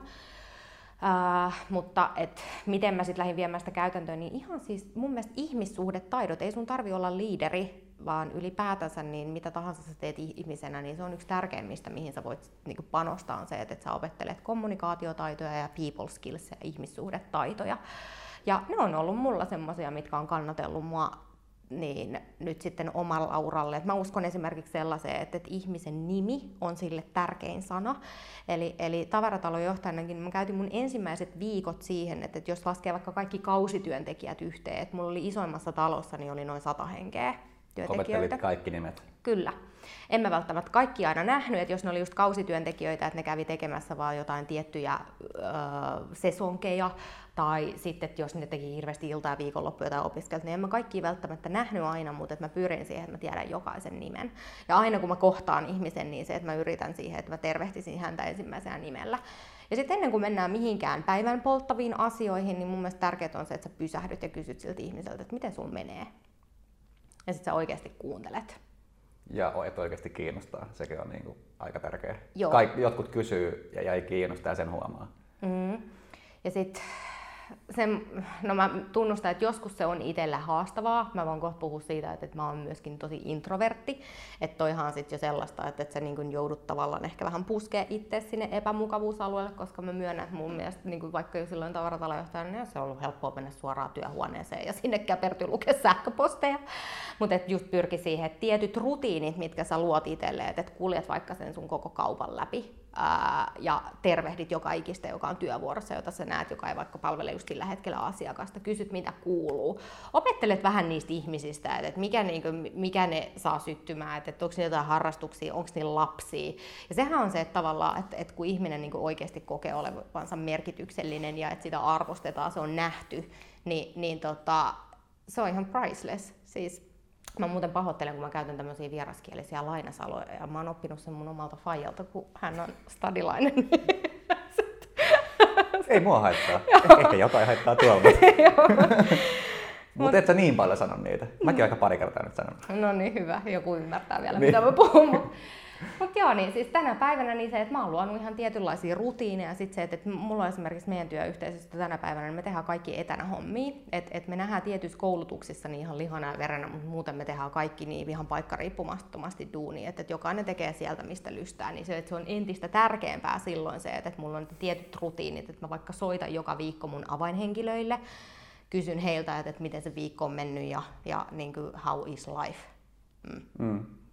Et ei, ei se ole sen vaikeampaa, ja mä oon itse siis nyt mä pahoittelen ja mun ranskaan ja kielenkäyttöä etukäteen, mutta se on hyvin yksinkertaisesti, että yritän olla mahdollisimman vähän niin kuin körpä. Mm. Sillä pääsee jo pitkälle, että niin kuin, et tota, sitten totta kai, että niinku johtamisessa on niitä kaikkia muita teknisiä juttuja ja lainalaisuuksia ja kaikkia tällaisia, mutta pelkästään sillä, että mä oon itse huomannut, että kun monet ihmiset nousee vaikka johonkin esimiespositioon, niin ne nousee siihen semmoisesta jostain vaikka asiantuntijatehtävästä, mutta sitten kun jengi ei aina ihan muista sitä, että se, että sä vastaat muiden ihmisten onnistumisesta ja sen tiimin liidaamisesta, niin se on ihan eri asioita ja osaamista vaativa tehtävä, kun sit vaikka se, mitä sä teit ennen. Et jos sä ennen vastasit vaan siitä sun omasta jutusta, että mietin nyt, että sä oot vaikka joku kodaaja ja sit yksi, kaksi sä saat jonkun tiimin, mitä sä lähdet tekemään, sulla pitää olla hyvä ihmisten kanssa ja sun pitää osaa motivoida niitä, ymmärtää erilaisia ihmistyyppejä, niin, niin tota, siihen ei ole hirveästi koulutusta Suomessa tai valmennuksia tai näin, että totta kai joo, sä voit opiskella niin kuin jossain kauppiksissa ja tällaisissa ihmisten johtamista, mutta miten se tuolla käytännössä menee arjessa, niin ei se nyt yleensä mene niin, että hei, että lähetetään sut johonkin kirjekurssille opiskelemaan johtamista, vaan se menee silleen, että hei kuule Tomi, että sä oot tehnyt sun duunit hyvin, että haluaisit sä ylennyksen. Ja sit kun sä sen saat, niin, niin tavallaan, että miten sut valmistellaan siihen esimerkiksi, mm. niin pelkästään se, että kävit sen keskustelun silleen, että, että tai hankkia sitten jonkun mentorin tai lukee muutaman kirjan, niin kyllä siellä aika ensimmäisenä tulee nämä tietyt jutut vastaan, että, että niin kuin johda ihmisiä, älä numeroita esimerkiksi. Mutta mut esimerkiksi tuosta tulee hyvä esimerkki, vaikka joissain firmoissa, missä mä oon ollut töissä, niin toi muut, muutos on ollut ehkä liian iso. Siis se teki, että jos sä oot jossain hommassa tosi hyvä, siitä, mm. sehän on yleensä syy, minkä takia sit sä saat vähän niin kuin ylennyksen. Mutta ei se tarkoita, että sä oot niin kuin automaattisesti hyvä just vaikka ihmisten kanssa mm. tai silleen. Ja mä uskon, että sitä ei oikein niin kuin opeteta. Yleensä, en, en, en tiedä, että tämäkin esimerkki tulee vähän niin kuin erilaisesta firmasta, mutta niin kuin, siis, mulla kävi tämmönen juttu. Mä, tota, mä, mä olin innoissaan jostain jutusta ja, mä, mä kerro, ja, ja kerroin niin kuin ehkä kolmelle eri tyypille siitä. Mm. Kahekan kanssa tuli tosi hyvät keskustelut ja sitten mä, mä olin fiilis, että okei, okay, voisi kertoa lisää, että tuli niin hyvät keskustelut niin kuin aikaiseksi. Ja sitten menin semmoiseen porukkaan, että siinä oli kolme tyyppiä. Siinä oli esimies ja kaksi niin kuin, no, muun tason tyyppiä periaatteessa. Eli yksi porras alaspäin.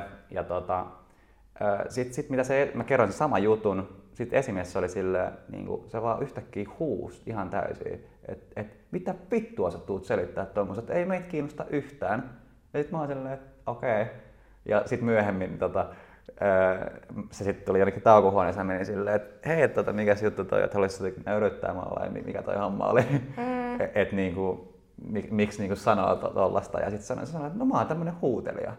Sitten mä sanoin, että no sä, sä oot esimies nykyään, et sä voi olla tommonen huutelija. Joo, et, et, et, niinku, siis tommosia hyvin yksinkertaisia juttuja, juttu, niinku, mitä mun mielestä ei pitäisi käydä, niin on huomannut, että niinku, saattaa tapahtua. Joo, ja siis mä ymmärrän, että se on varmasti hyvin haastavaa. Olihan se mullakin silloin alkuun, että, että, että niin kuin esimiehen duuni, no itse asiassa tämäkin on varmaan Simon Sinekiltä tullut, että niin kuin suosittelen hänen materiaaleihinsa tutustumaan, ihan timanttista. Mutta just se, että, että johtajana oleminen esimiespositiossa on tosi yksinäistä hommaa välillä. Että se, että vaikka sulla on se oma sun tiimi ja näin, mutta että mitä mä tarkoitan sillä, että, että sä ää, esimerkiksi mulla kesti jonkin aikaa tajuta silloin nuorempana, alkuun se, että, että niin kuin joka ikinen just mörkölli, viba tai vähän huono päivä, niin se ei vie sitä mun tiimiä yhtään eteenpäin. Tai nyt varsinkaan yrittäjänä, niin se ei vie mun bisnestä koskaan eteenpäin. Eli on tämmöinen sanonta esimerkiksi, että niin kuin throw up, että jos sä oot työntekijänä, niin sä voit ne sun negatiiviset fiilikset välittää sinne sun johtoportaalle, mutta ikinä älä oksena alaspäin. Okay. Ja se vaatii joltain ihmisiltä niin sitten enemmän duunia, et, et, tota, et, koska mietin nyt se, että jos esimiehellä on just vaikka tommonen vähän huono päivä ja sitten se tulee sinne huutamaan, niin ke, ketä se hyödyttää? Se vie taas, mm. taas se luo sussa semmoisen tunnetason hyökkäyksen, se niin, vie sun niin. fiilistä alaspäin, se vie sun työsuoritusta alaspäin. Niin, niin tota, et just se, että mä ymmärrän sen, että, että niin kuin esimiespositiossa niin se, että se voi olla joskus tosi epäkiitollista hommaa, sä ikinä sun tiimi ei välttämättä tiedä, mitä sä itse vaikka koet jossain henkilökohtaisessa elämässä, tai että niin jos sulla on ollut vähän joku ikävä palaveri sun oman esimiehen kanssa. Mä muistan itsekin, mulla on ollut paljon sellaisia flightiksia mun jonkun oman esimiehen kanssa, missä mä oon vaikka puolustanut mun tiimiä, mutta ikinä sä et tavallaan sit kuitenkaan näytä ja vie sitä sinne kentälle. Totta kai niistä asioista voidaan viestiä ja sit kommunikoida, mutta et se, että et semmonen, niin ne huonot vibat niin ei kuulu mm. koskaan sinne omaan tiimiin. Ja ymmärrän hyvin sen, että se vaatii tosi paljon tahdonvoimaa joltakin. Niin ylipäätänsä jotenkin pala- palautteen saaminen. Siis mulla on ihan järkyttävä ero, niin kun, kun mä vertaan siitä, että mä poistuin vähän niin normaalista työelämästä, että et menin just yrittäjäksi ja alkoi tekemään kannat kuuluttajakeissejä ja sitten näitä videojuttuja, niin aina saanut niin palautetta. Mä oon silleen, että et mä saan kahdessa viikossa enemmän kuin kaikki vuodet aikaisemmin yhteensä. Mm-hmm. Et, et se on, mä, en, mä en ihan sitä ymmärrä, että esimerkiksi just tien, tien niin työpaikkoja, missä vaikka ää, tiedetään, että joku alainen tekee väärin, niin sitten käy semmoinen, että esimiehet niin puhuu paskaa siitä niin yhdessä ja nauraskelee sille, ja niin kuin, että vitsi, se on huono tekijä. Mutta kukaan ei mä kerto, mitä tekee oikein. Mm, et, niin kuin, mä en pysty ymmärtämään tommosia juttuja. Mm. Mutta kyllä se, vaan, se lähtee siitä, että se esimiehen pitää ensimmäisenä ymmärtää se oma positionsa. Että se ei ole, että niin kuin, sä et ole pomo, että mitä se oikeasti sana, merki, sana johtaminen tarkoittaa ja merkitsee vaikka sulle itsellesi. Et tota, siitähän se kaikki lähtee. Ja mä oon monien ihmisten kanssa käynyt sellaisia keskusteluja, että kun ollaan puhuttu vaikka niin kuin johtamisesta. Mä oon esimerkiksi kaupoissa itse johtanut johtoryhmää. Mulla oli suorat alaiset, oli esimiehiä, osastojen mm. päälliköitä.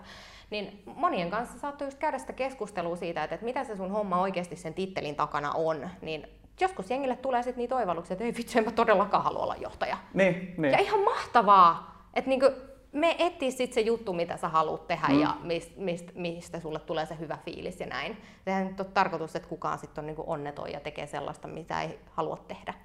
Mulla, mulla on itselle ihan, ihan suoraan enemmän tullut harrastuksissa, mutta mun ehkä päällimmäinen syy, minkä takia mä oon, mulla on ihan selkeästi, että mä haluan niinku johtaa, muuten jotenkin mulle, mulle ei ole fiilis tarpeeksi hyvä siinä tekemisessä. Mm. Mutta se johtuu ihan su, suoraan siitä, että et mä haluan, että mä teen niin hyviä jutut, että niinku niillä kaikilla mulla on hyvä olla. Se on niinku, mun mielestä se on vähän niinku johtajuuden se tehtävä.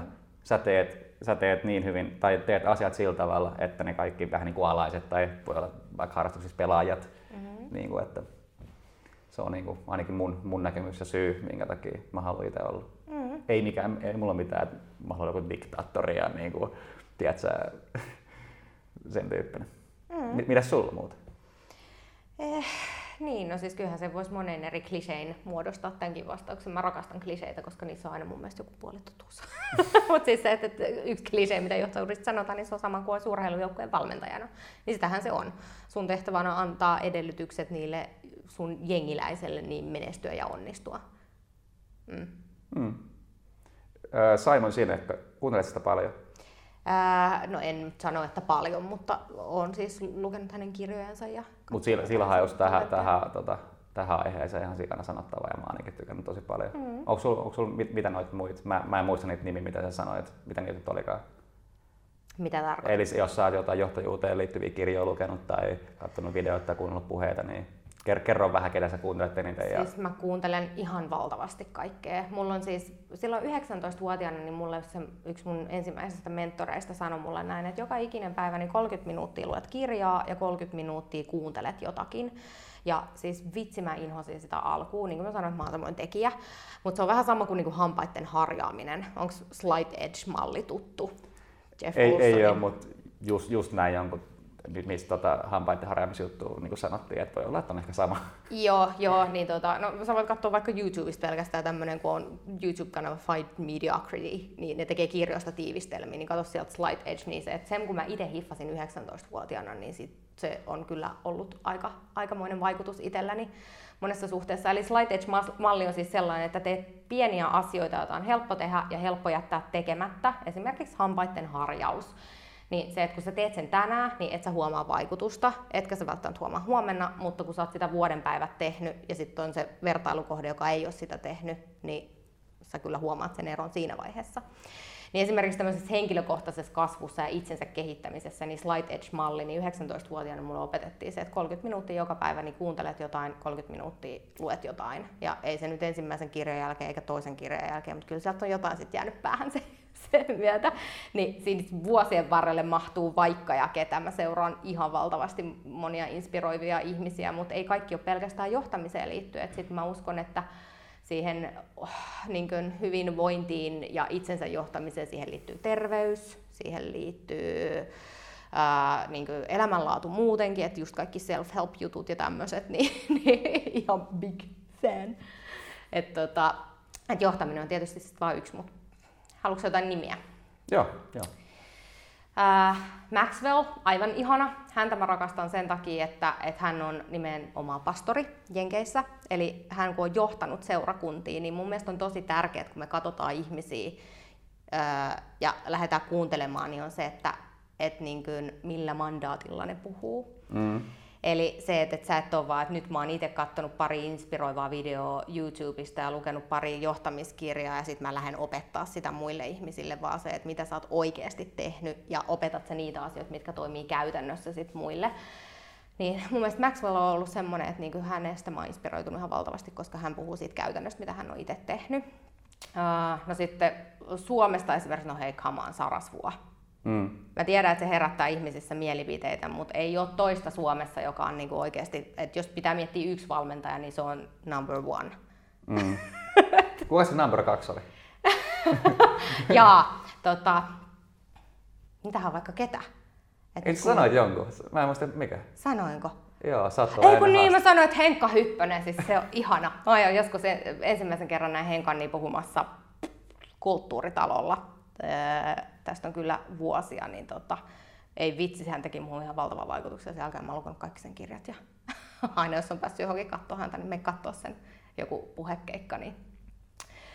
Joo, mutta tota, öö, mitäs muita? No, sitten mulla tulee semmosia yksittäisiä mieleen ihan hirveästi, että joku yksittäinen kirja, niin vaikka Carol Dweckin joku mindsetti, niin on antanut mulle tosi paljon työkaluja siihen, että miten mä esimerkiksi koulutan mun omaa tiimiä siitä, että jos ne, miten ne suhtautuu vaikka epäonnistumisiin. Uh, Sitten yksi on mikä hauska, niin nyt kun mä sanoin just vaikka ton Maxwellin, niin mä oon jotenkin hirveän kiintynyt siihen, että mä kuuntelen, niin mä en ole itse mitenkään uskonnollinen ihminen, mutta uh, Erwin McManus, niin hän on kans niin jenkkiläinen pastori, niin mä oon huomannut, että jotenkin tämmöiset niin kuin, ö, uskonnollisesta taustasta tulevat henkilöt ja liiderit, niin, niin tota, vaikka siellä on välillä semmoista niin kuin uskonnollista tavaraa, niin sen voi suodattaa pois, mm-hmm. mutta ne aiheet on tosi universaaleja ja ne käy niin monen eri juttuun, että, että jos niin kuin puhutaan vaikka saarnoista tai tällaisista, niin se on, mulla on nyt tämmöinen kausi meneillään, äh, mutta siis no just kaikki Sinekit ja siis vaikka ja vallan mitä.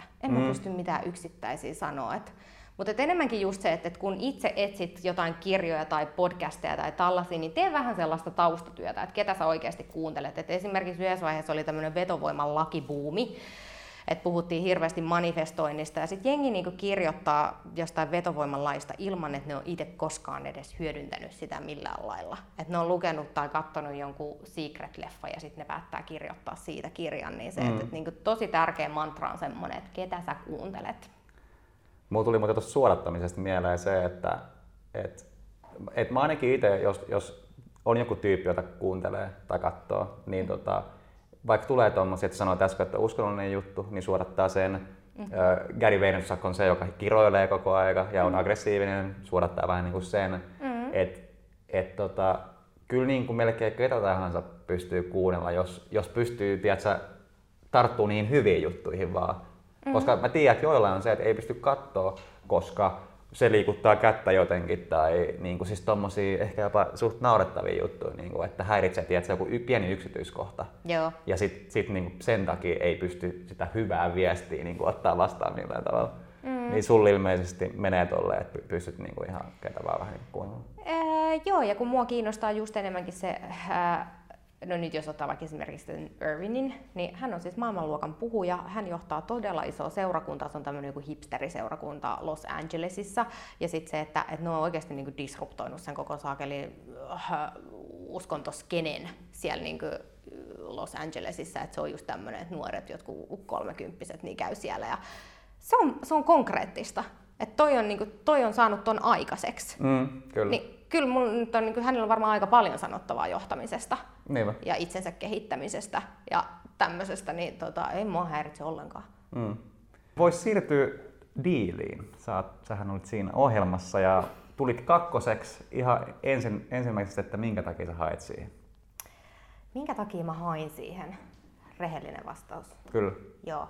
En hakenut öö, sen, miten sanoisin, sen niin kuin ohjelman takia, vaan enemmänkin sen kokemuksen. En tiedä, onko tässä mitään järkeä, mä avaan vähän. Öö, mä näin Facebookissa, niin mulle tuli ilmoitus, että Diiliin haetaan kilpailijoita, ja mä olin jossain, että en todellakaan hae tonne, ja sit niin kuin jätin sen kokonaan, unohdin. Ja sit se tuli pari kertaa mun syötteeseen ja sit mä kysyin mun mieheltäkin, että mikä ihme tää e-sportsi on, että onks tää niinkö, tää on se kuntosaliketju Helsingin keskustassa, eiks vaan? Sitten, no ei oo, et mene Wikipediasta lukemaan. Mut se samanlainen mindsetti kuin niinkön, äh, kaikessa muussakin, niin mulla on tullut, se, siis mun pienestä pitää olla semmonen mindsetti, että mä pystyn ihan mihin vaan. Niin kyllähän mä nyt yhden toimialan saakeli opettelen. Siinä luki, että jätettiin markkinointijohtajaa, niin kyllä mä ymmärrän markkinoinnista, mä ymmärrän johtamisesta, ainut mikä mun pitää opetella, niin on se e-sports-toimiala. Että tota, puhelin kouraa ja soittelee ihmisille ja kysyy vähän infoa siitä. Ja aika hyvän tavallaan niin kuin kokonaiskuvan sai jo siitä sitten, sit tota, ennen sitä ohjelmaa. Uh, mutta mä jotenkin en edes niin kuin ajatellut, että mä oon hakemassa johonkin T V-ohjelmaa tässä.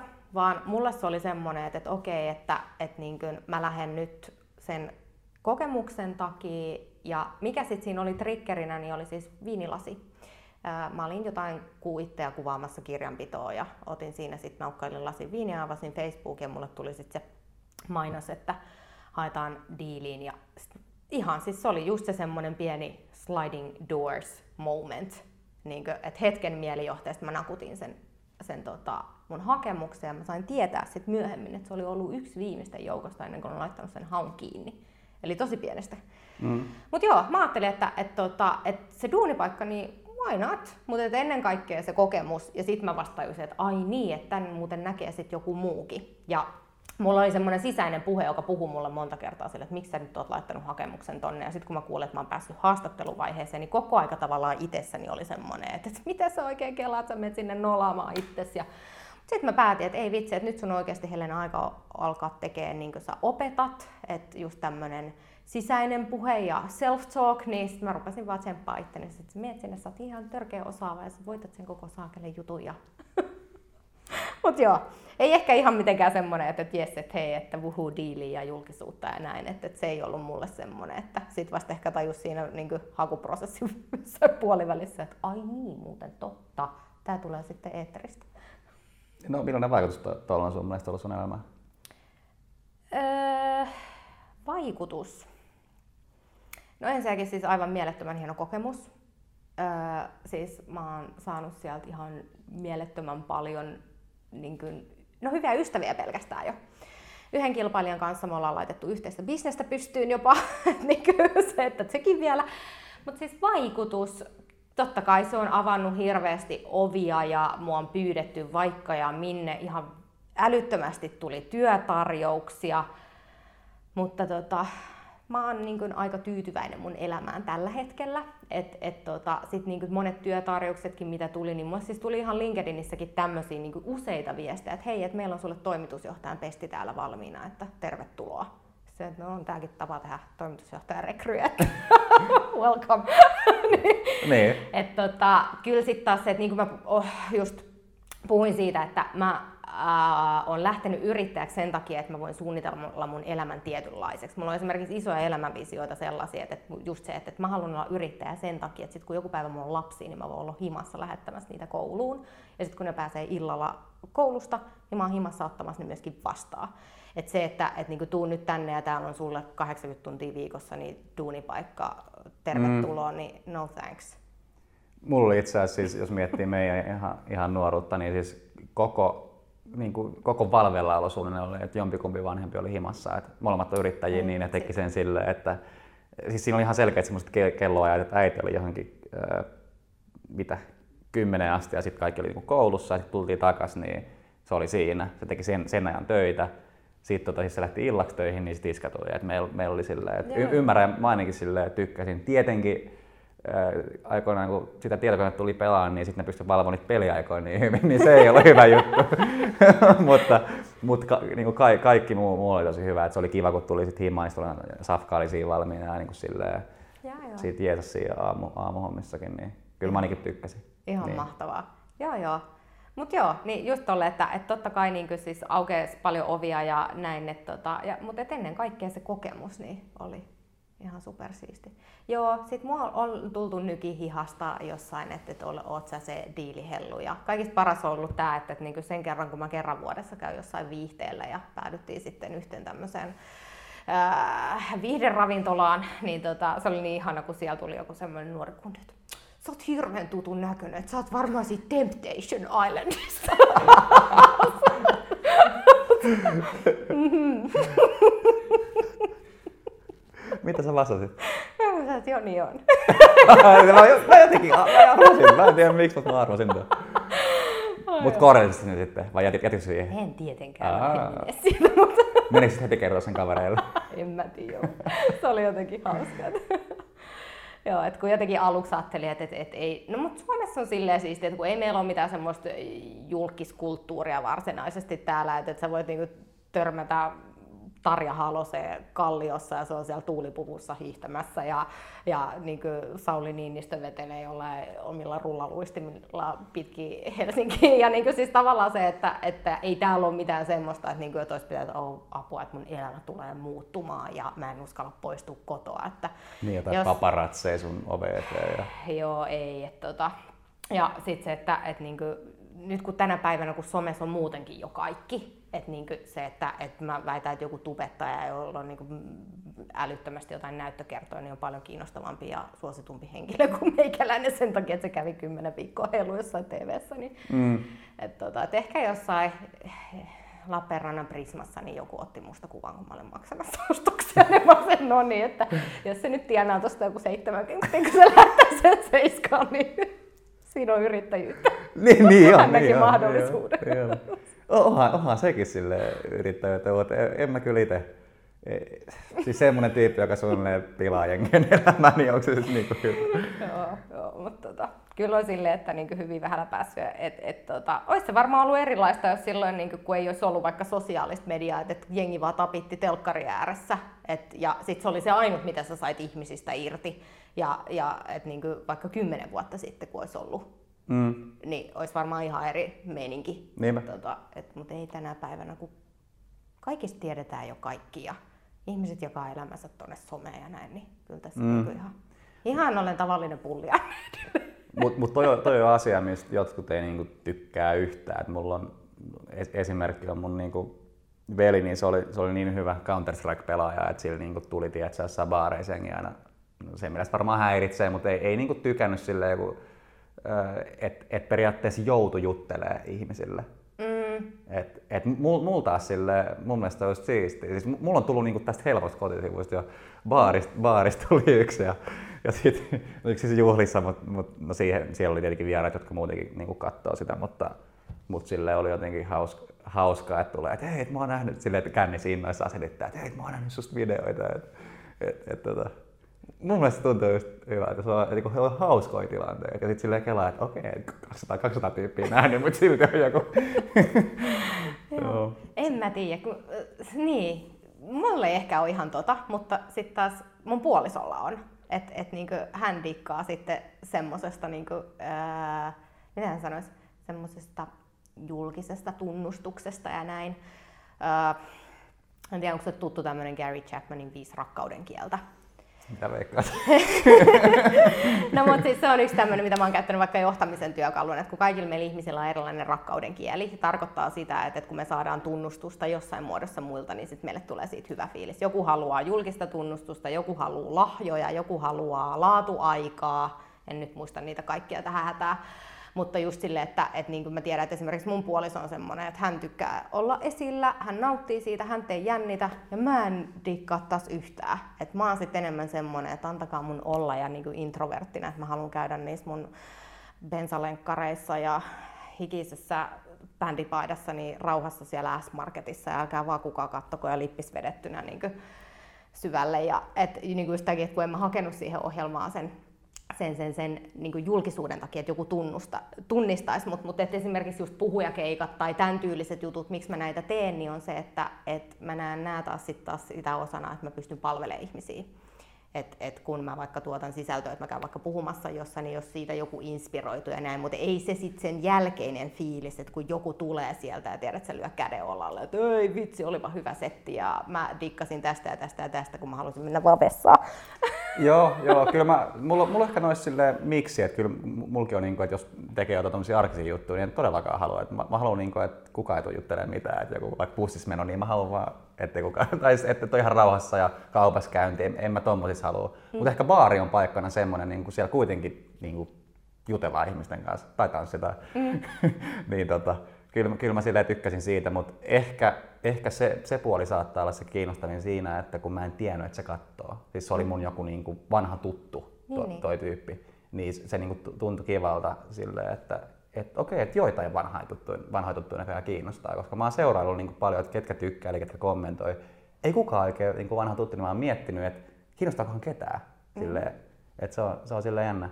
Niin se on, kun välillä tulee tommosia, että joku, joku tulee juttelee ja sitten, että hei, että mä oon kattonut, niin tulee silleen hyvä fiilis, että okei, okei, että niin kuin, tota kiinnostaa ainakin. Joo, joo. Ja siitä saa hyvää infoa, siis mä pidän sitä tärkeänä niin kuin tietona, että et jos sä seurat, ketkä kattelee. Mä katson Instagram-storeja, että ketkä, ketkä kattoo, mm. mä haluan tietää, että ketä, ketä kiinnostaa, mitä mä sanon. Niin kuin. Siis mm. silleen, että, sä, että säkin laitat itse mitä, mitä kymmenen semmoista ehkä peräkkäin.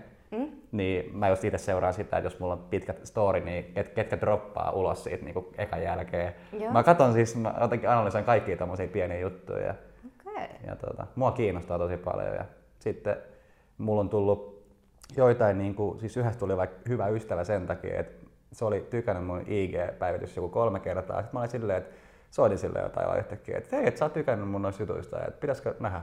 Siis mm. mulla tuli siitä tykkäyksistä niinku fiilis, että et okei, että toisaalta niinku tykkää musta tyyppinä, mm. niin, niin se on hyvä niinku lähtökohta siihen, että tsekkaa, että et voitaisiin olla vaikka frendejä tai jotain tommoista. Niin, niin. niin.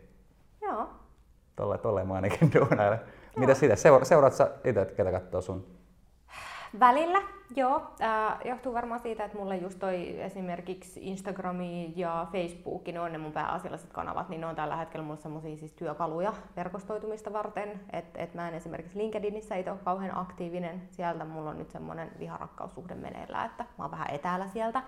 Mut sit taas niinku Instagramissa niin, niin tota, äh, on ihan niinku hyvän yhteisön saanut rakennettua sille, että et me, se, mä puhun siitä heimona.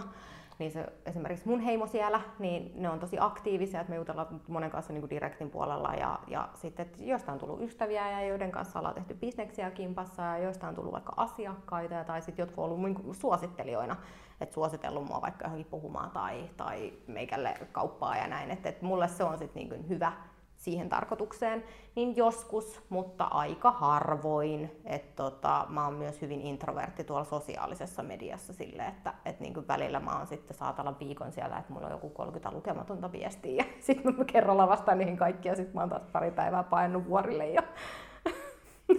Hei, tota, vois ottaa tähän vähän niin kuin viikaksi aiheeksi ennen, ennen viimeistä elämäohjetta, niin puhutaan vähän tuosta, kun meillä on itse asiassa toi persoonallisuustyyppi, mulla on E N F P ja sulla on I N F P ja toi, just toi ero on toi introvertti ja extrovertti. Mä en nyt muista, mikä toi niin persoonallisuustyyppi juttu oli, mutta siis sä oot vissiin vähän enemmän lukenut, niin kerro, kerro vähän, mikä toi homma on. Ää, no siis tää, mistä me puhutaan nyt, niin se on tämmönen Myers-Briggsin indikaattori ja siis voi tehdä ilmaiseksi testin tämmöisen kuin kuusitoista, sixteen personalities dot com, kun nythän on tämmönen, että hirveästi jengi haluaa tehdä jotain enneagrammeja ja sitten on tää idiotit ympärillä, niin kirja ja on diskanalyysiä ja on vaikka ja vallan mitä ja mä itse rakastan näitä, mä oon tehnyt ne kaikki. Sen takia, että et tota, mun mielestä ne on niinku tosi hyviä työkaluja siihen, että sä opit ymmärtää ittees, mm. mutta sit varsinkin jos sä liidaat tiimiin, niin se, että kun sä teetät porukalle jonkun tollasen, niin sä opit näkee ihmisten ja niiden vahvuudet. Mm-hmm. Ja sit niinku, mä en ymmärrä just sellaista, että, että yritetään tehdä jengistä tällaisia moniosaajia ja, ja niinku, että puskee kaikki sellaiseen yhteen muottiin, että nyt kun sulla on toi heikkous, niin sun pitää kehittää sitä, että susta tulee mm. tämmöinen. Mitä jos tehtäisikin niin, että kun me tehdään susta tällainen testi ja me huomataan, mitkä on sun vahvuudet, niin me etsitään niihin sopiva rooli sulle ja sit me hyödynnetään sitä. Aivan. Näin. Et siihen mä oon itse esimerkiksi käyttänyt näitä ja sit kun oon tehnyt noita, niin, niin ne on semmosia hyviä, että pystyy vähän tsekkaamaan itsestä, että missä menee. Ja, Ja mulla on aina se, että tulee just tosiaan se, että mä oon introvertti, ja introverttihän siis ei ole semmoinen, että se vihaisi ihmisiä, vaan se on semmoinen, että ää, on tosi energiakuluttavaa olla ihmisten seurassa. Kun extrovertti on sitten taas semmoinen, että se rakastaa olla ihmisten kanssa, ja sitten taas jos se on yksi himassa ja katsoo sitä Netflixiä, niin sitten se tuntuu, että hän elämän ilo häviää hänestä silloin. Mut mä, mä, mulla on molemmat, mä tykkään molemmista ihan älyttömästi. Mulla on niinku ihan extrovertteja. Varmaan introvertti niin kuin sun puoli, niin kuin se toinen. Joo, mähän tarttin, kun mä oon mestassa, niin siis vaikka mökkireissu tai äh, joku äh, ihan vaikka juhla, y- yhden illan juhla vaikka perhe, perheen tai sukulaisten kanssa, mm. mun on pakko päästä jos, jossain vaiheessa yks, yksin hengaan. Mm. Mä otan vaikka niin kuin ihan illan aikana, mä menen puoleksi tunniksi makaan jonnekin sängyllä ja Joo. sillaan hetken ja sitten on takaisin ja sitten mä oon back in business. Joo, ja kun sitten just se, että, että no, tämä on hyvin kärjistetty esimerkki, että, että miten se menee ääripäinä, mutta että mulla on esimerkiksi just se, että, että kun monet ajattelee, että, että mä oon kovin puhelias ja, ja sitten just se, että, että kun on myyntityöissä ja johtajana ja näin, niin monet ajattelee, että sit varsinkin kaikki puhujakeikat ja näin, että sun on pakko olla niin extrovertti. Niin sä, että ei vaan se, että mä oon introvertti, joka elää kuin extrovertti, että ne on mulle sitten taas sellaiset, että mun on pakko tehdä noita juttuja. Olla puhelias ja jaksaa sitä chitchattia ja small talkia olla ihmisten kanssa ja näin, jotta niin kun mä onnistun mun työssäni. Mutta sitten mä tiedän myöskin sen, että, että okei, että mulla on niitä hetkiä, että mun tarvii sit mennä lataamaan mun akkuja ja, ja relata ja, ja sitten mä pystyn taas niin kun palaamaan pelikentälle. Mm. Mm. Eikö sulla ollut, muistaakseni sä puhuit siitä, että sulla oli se kohta, missä niinku veikattiin, että minkä tyyppiseen työhön menee, niin eikö, eikö sulla ollut se, mikä sitten ei ihan osunut kohdalle? Joo, et... siis tuossa mun persoonallisuustyypissä, niin siinähän sanotaan just tässä Myers-Briggsin indikaattorissa, että et, niin kuin viho viimeinen olisi se, että et olisi liideri. Et, et, tota, mun persoonallisuustyyppi on semmoinen idealisti, hirveän luova, eli kaikista paras olisi olla joku taiteilija, mutta sitten mun persoonallisuustyyppi myös inhoaa konflikteja, eli, eli tota, just semmoinen, että ei niin kuin ole hyvä ehkä ryhmätyöskentelyssä, ja, ja sitten mä oon kuitenkin päätynyt just siihen ruutuun. Mm, niin, niin. Mutta se varmaan johtuu siitä, kun sä oot käyttänyt kuitenkin niin paljon aikaa ja mentoreiden avulla, sä oot ehkä vaan kehittänyt sen puolen sit niin hyväksi, että sä pystyt tekemään sitä periaatteessa. Joo, siis, et, tota, ja kyllähän mä näen, että mun työ on kuitenkin aika luovaa. Et nyt varsinkin yrittäjänä, niin mä joudun koko ajan hakemaan ja miettimään niitä erilaisia tapoja, että et miten mä kehitän sitä meidän toimintaa ja erilaisia työkaluja ja miettii ehkä meidän markkinointia ja sit sisäistä viestintää ja tällaista, niin kuin mitä tiimin kanssa tehdään. Ja et, et, et, kyllähän siihenkin sisältyy tosi paljon luovia juttuja.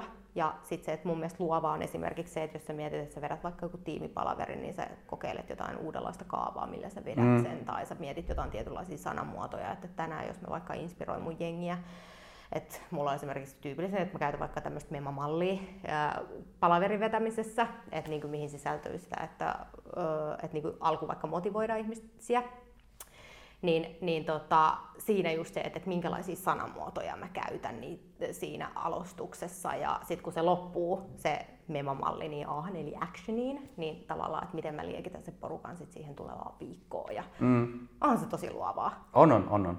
Joo. Kyllä, kyllä johtaminen, vars, varsinkin nykyään, just, just kun on tullut tää niinku henki, henkisen puolen tai en, enemmän toi just ihmisten johtaminen. Ehkä, mun mielestä se, tai mikä sun mielipide on siitä, että et, miten tuo johtaminen on muuttunut, koska mun näkemys ainakin itse olisi se, että aikaisemmin on ollut enemmän just semmoista, mitä sä olit alussa. Mm. Ja, ja nykyään on niinku tullut tosi suositusta, että johdetaan niinku tolleen. No Seth Godin puhuu tämmöisistä niin soft skillseistä. Et tota, et johtamisessa niin kaikista tärkeintä on just kaikki tämmöinen empatiakyky ja semmoiset niin pehmeät ihmissuhdetaidot alkaa korostua tänä päivänä.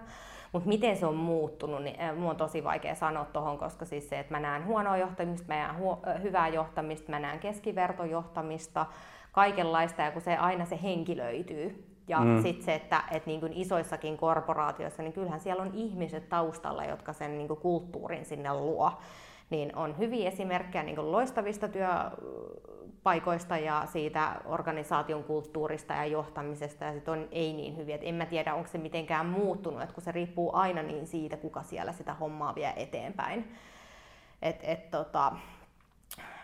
Niin, ja sitten eri ihmisillä korostuu erilaiset asiat siinä johtamisessa. Mm. Et mun mies, sit taas hänkin on liideri, niin hän on sit taas hyvin semmoinen asiakeskeinen ja ratkaisukeskeinen. Ja mä oon sit taas se semmoinen, semmoinen pehmo, että hei, et kerro mitä sulle kuuluu mm. ja mi- että onks nyt kaikki hyvin ja miten teidän lapset voi. Ja kun mun äijä menee sitten enemmän suoraan asiaan. Ja et, tuota, et, et ehkä sit taas se, että ää, tänä päivänä nyt tietysti siitä on helpompi keskustella. Ja, ja tehdä siitä niin kuin johtamista itsensä näköistä.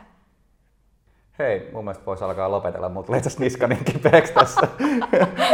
Niin, tota, tässä haastelun lopuksi on ollut aina semmoinen osa, että semmoinen kuin elämänohje. Ja tota, se puhutaan tuohon kameraan suoraan ja ihan, ihan mihin vaan voi liittyä te, niin kuin normielämään tai työelämään, yrittäjyyteen. Mitä lähtee? Elämän ohje. Mm, mulla on itse asiassa kysytty tätä kerran aikaisemminkin, niin tota, mä pohjustan tätä. Mä, oon nimittäin, mä itse rakastan kysyä tätä muilta ihmisiltä, koska se, että, että tähän ei ole yksiselitteistä vastausta. Mutta paras vastaus, minkä mä oon itse ikinä kuullut, näitä on itse asiassa kaksi. Ja nämä on mun molemmat niin hyviltä, hyviltä tota, ystäviltä kuultuja. Niin ensimmäinen on semmoinen, että elämässä pitää olla kivaa. Mun mielestä se on aika hyvin sanottu. Kyllä. Ja sitten toinen on se, että jos se ei aina ole niin kauhean kivaa, niin mitä sitten voi niinku ajatella elämän ohjeena, niin tämä on tällaista. Näillä puheilla. Iso kiitos sulle vierailusta ja kiitos katsojille. Moikka.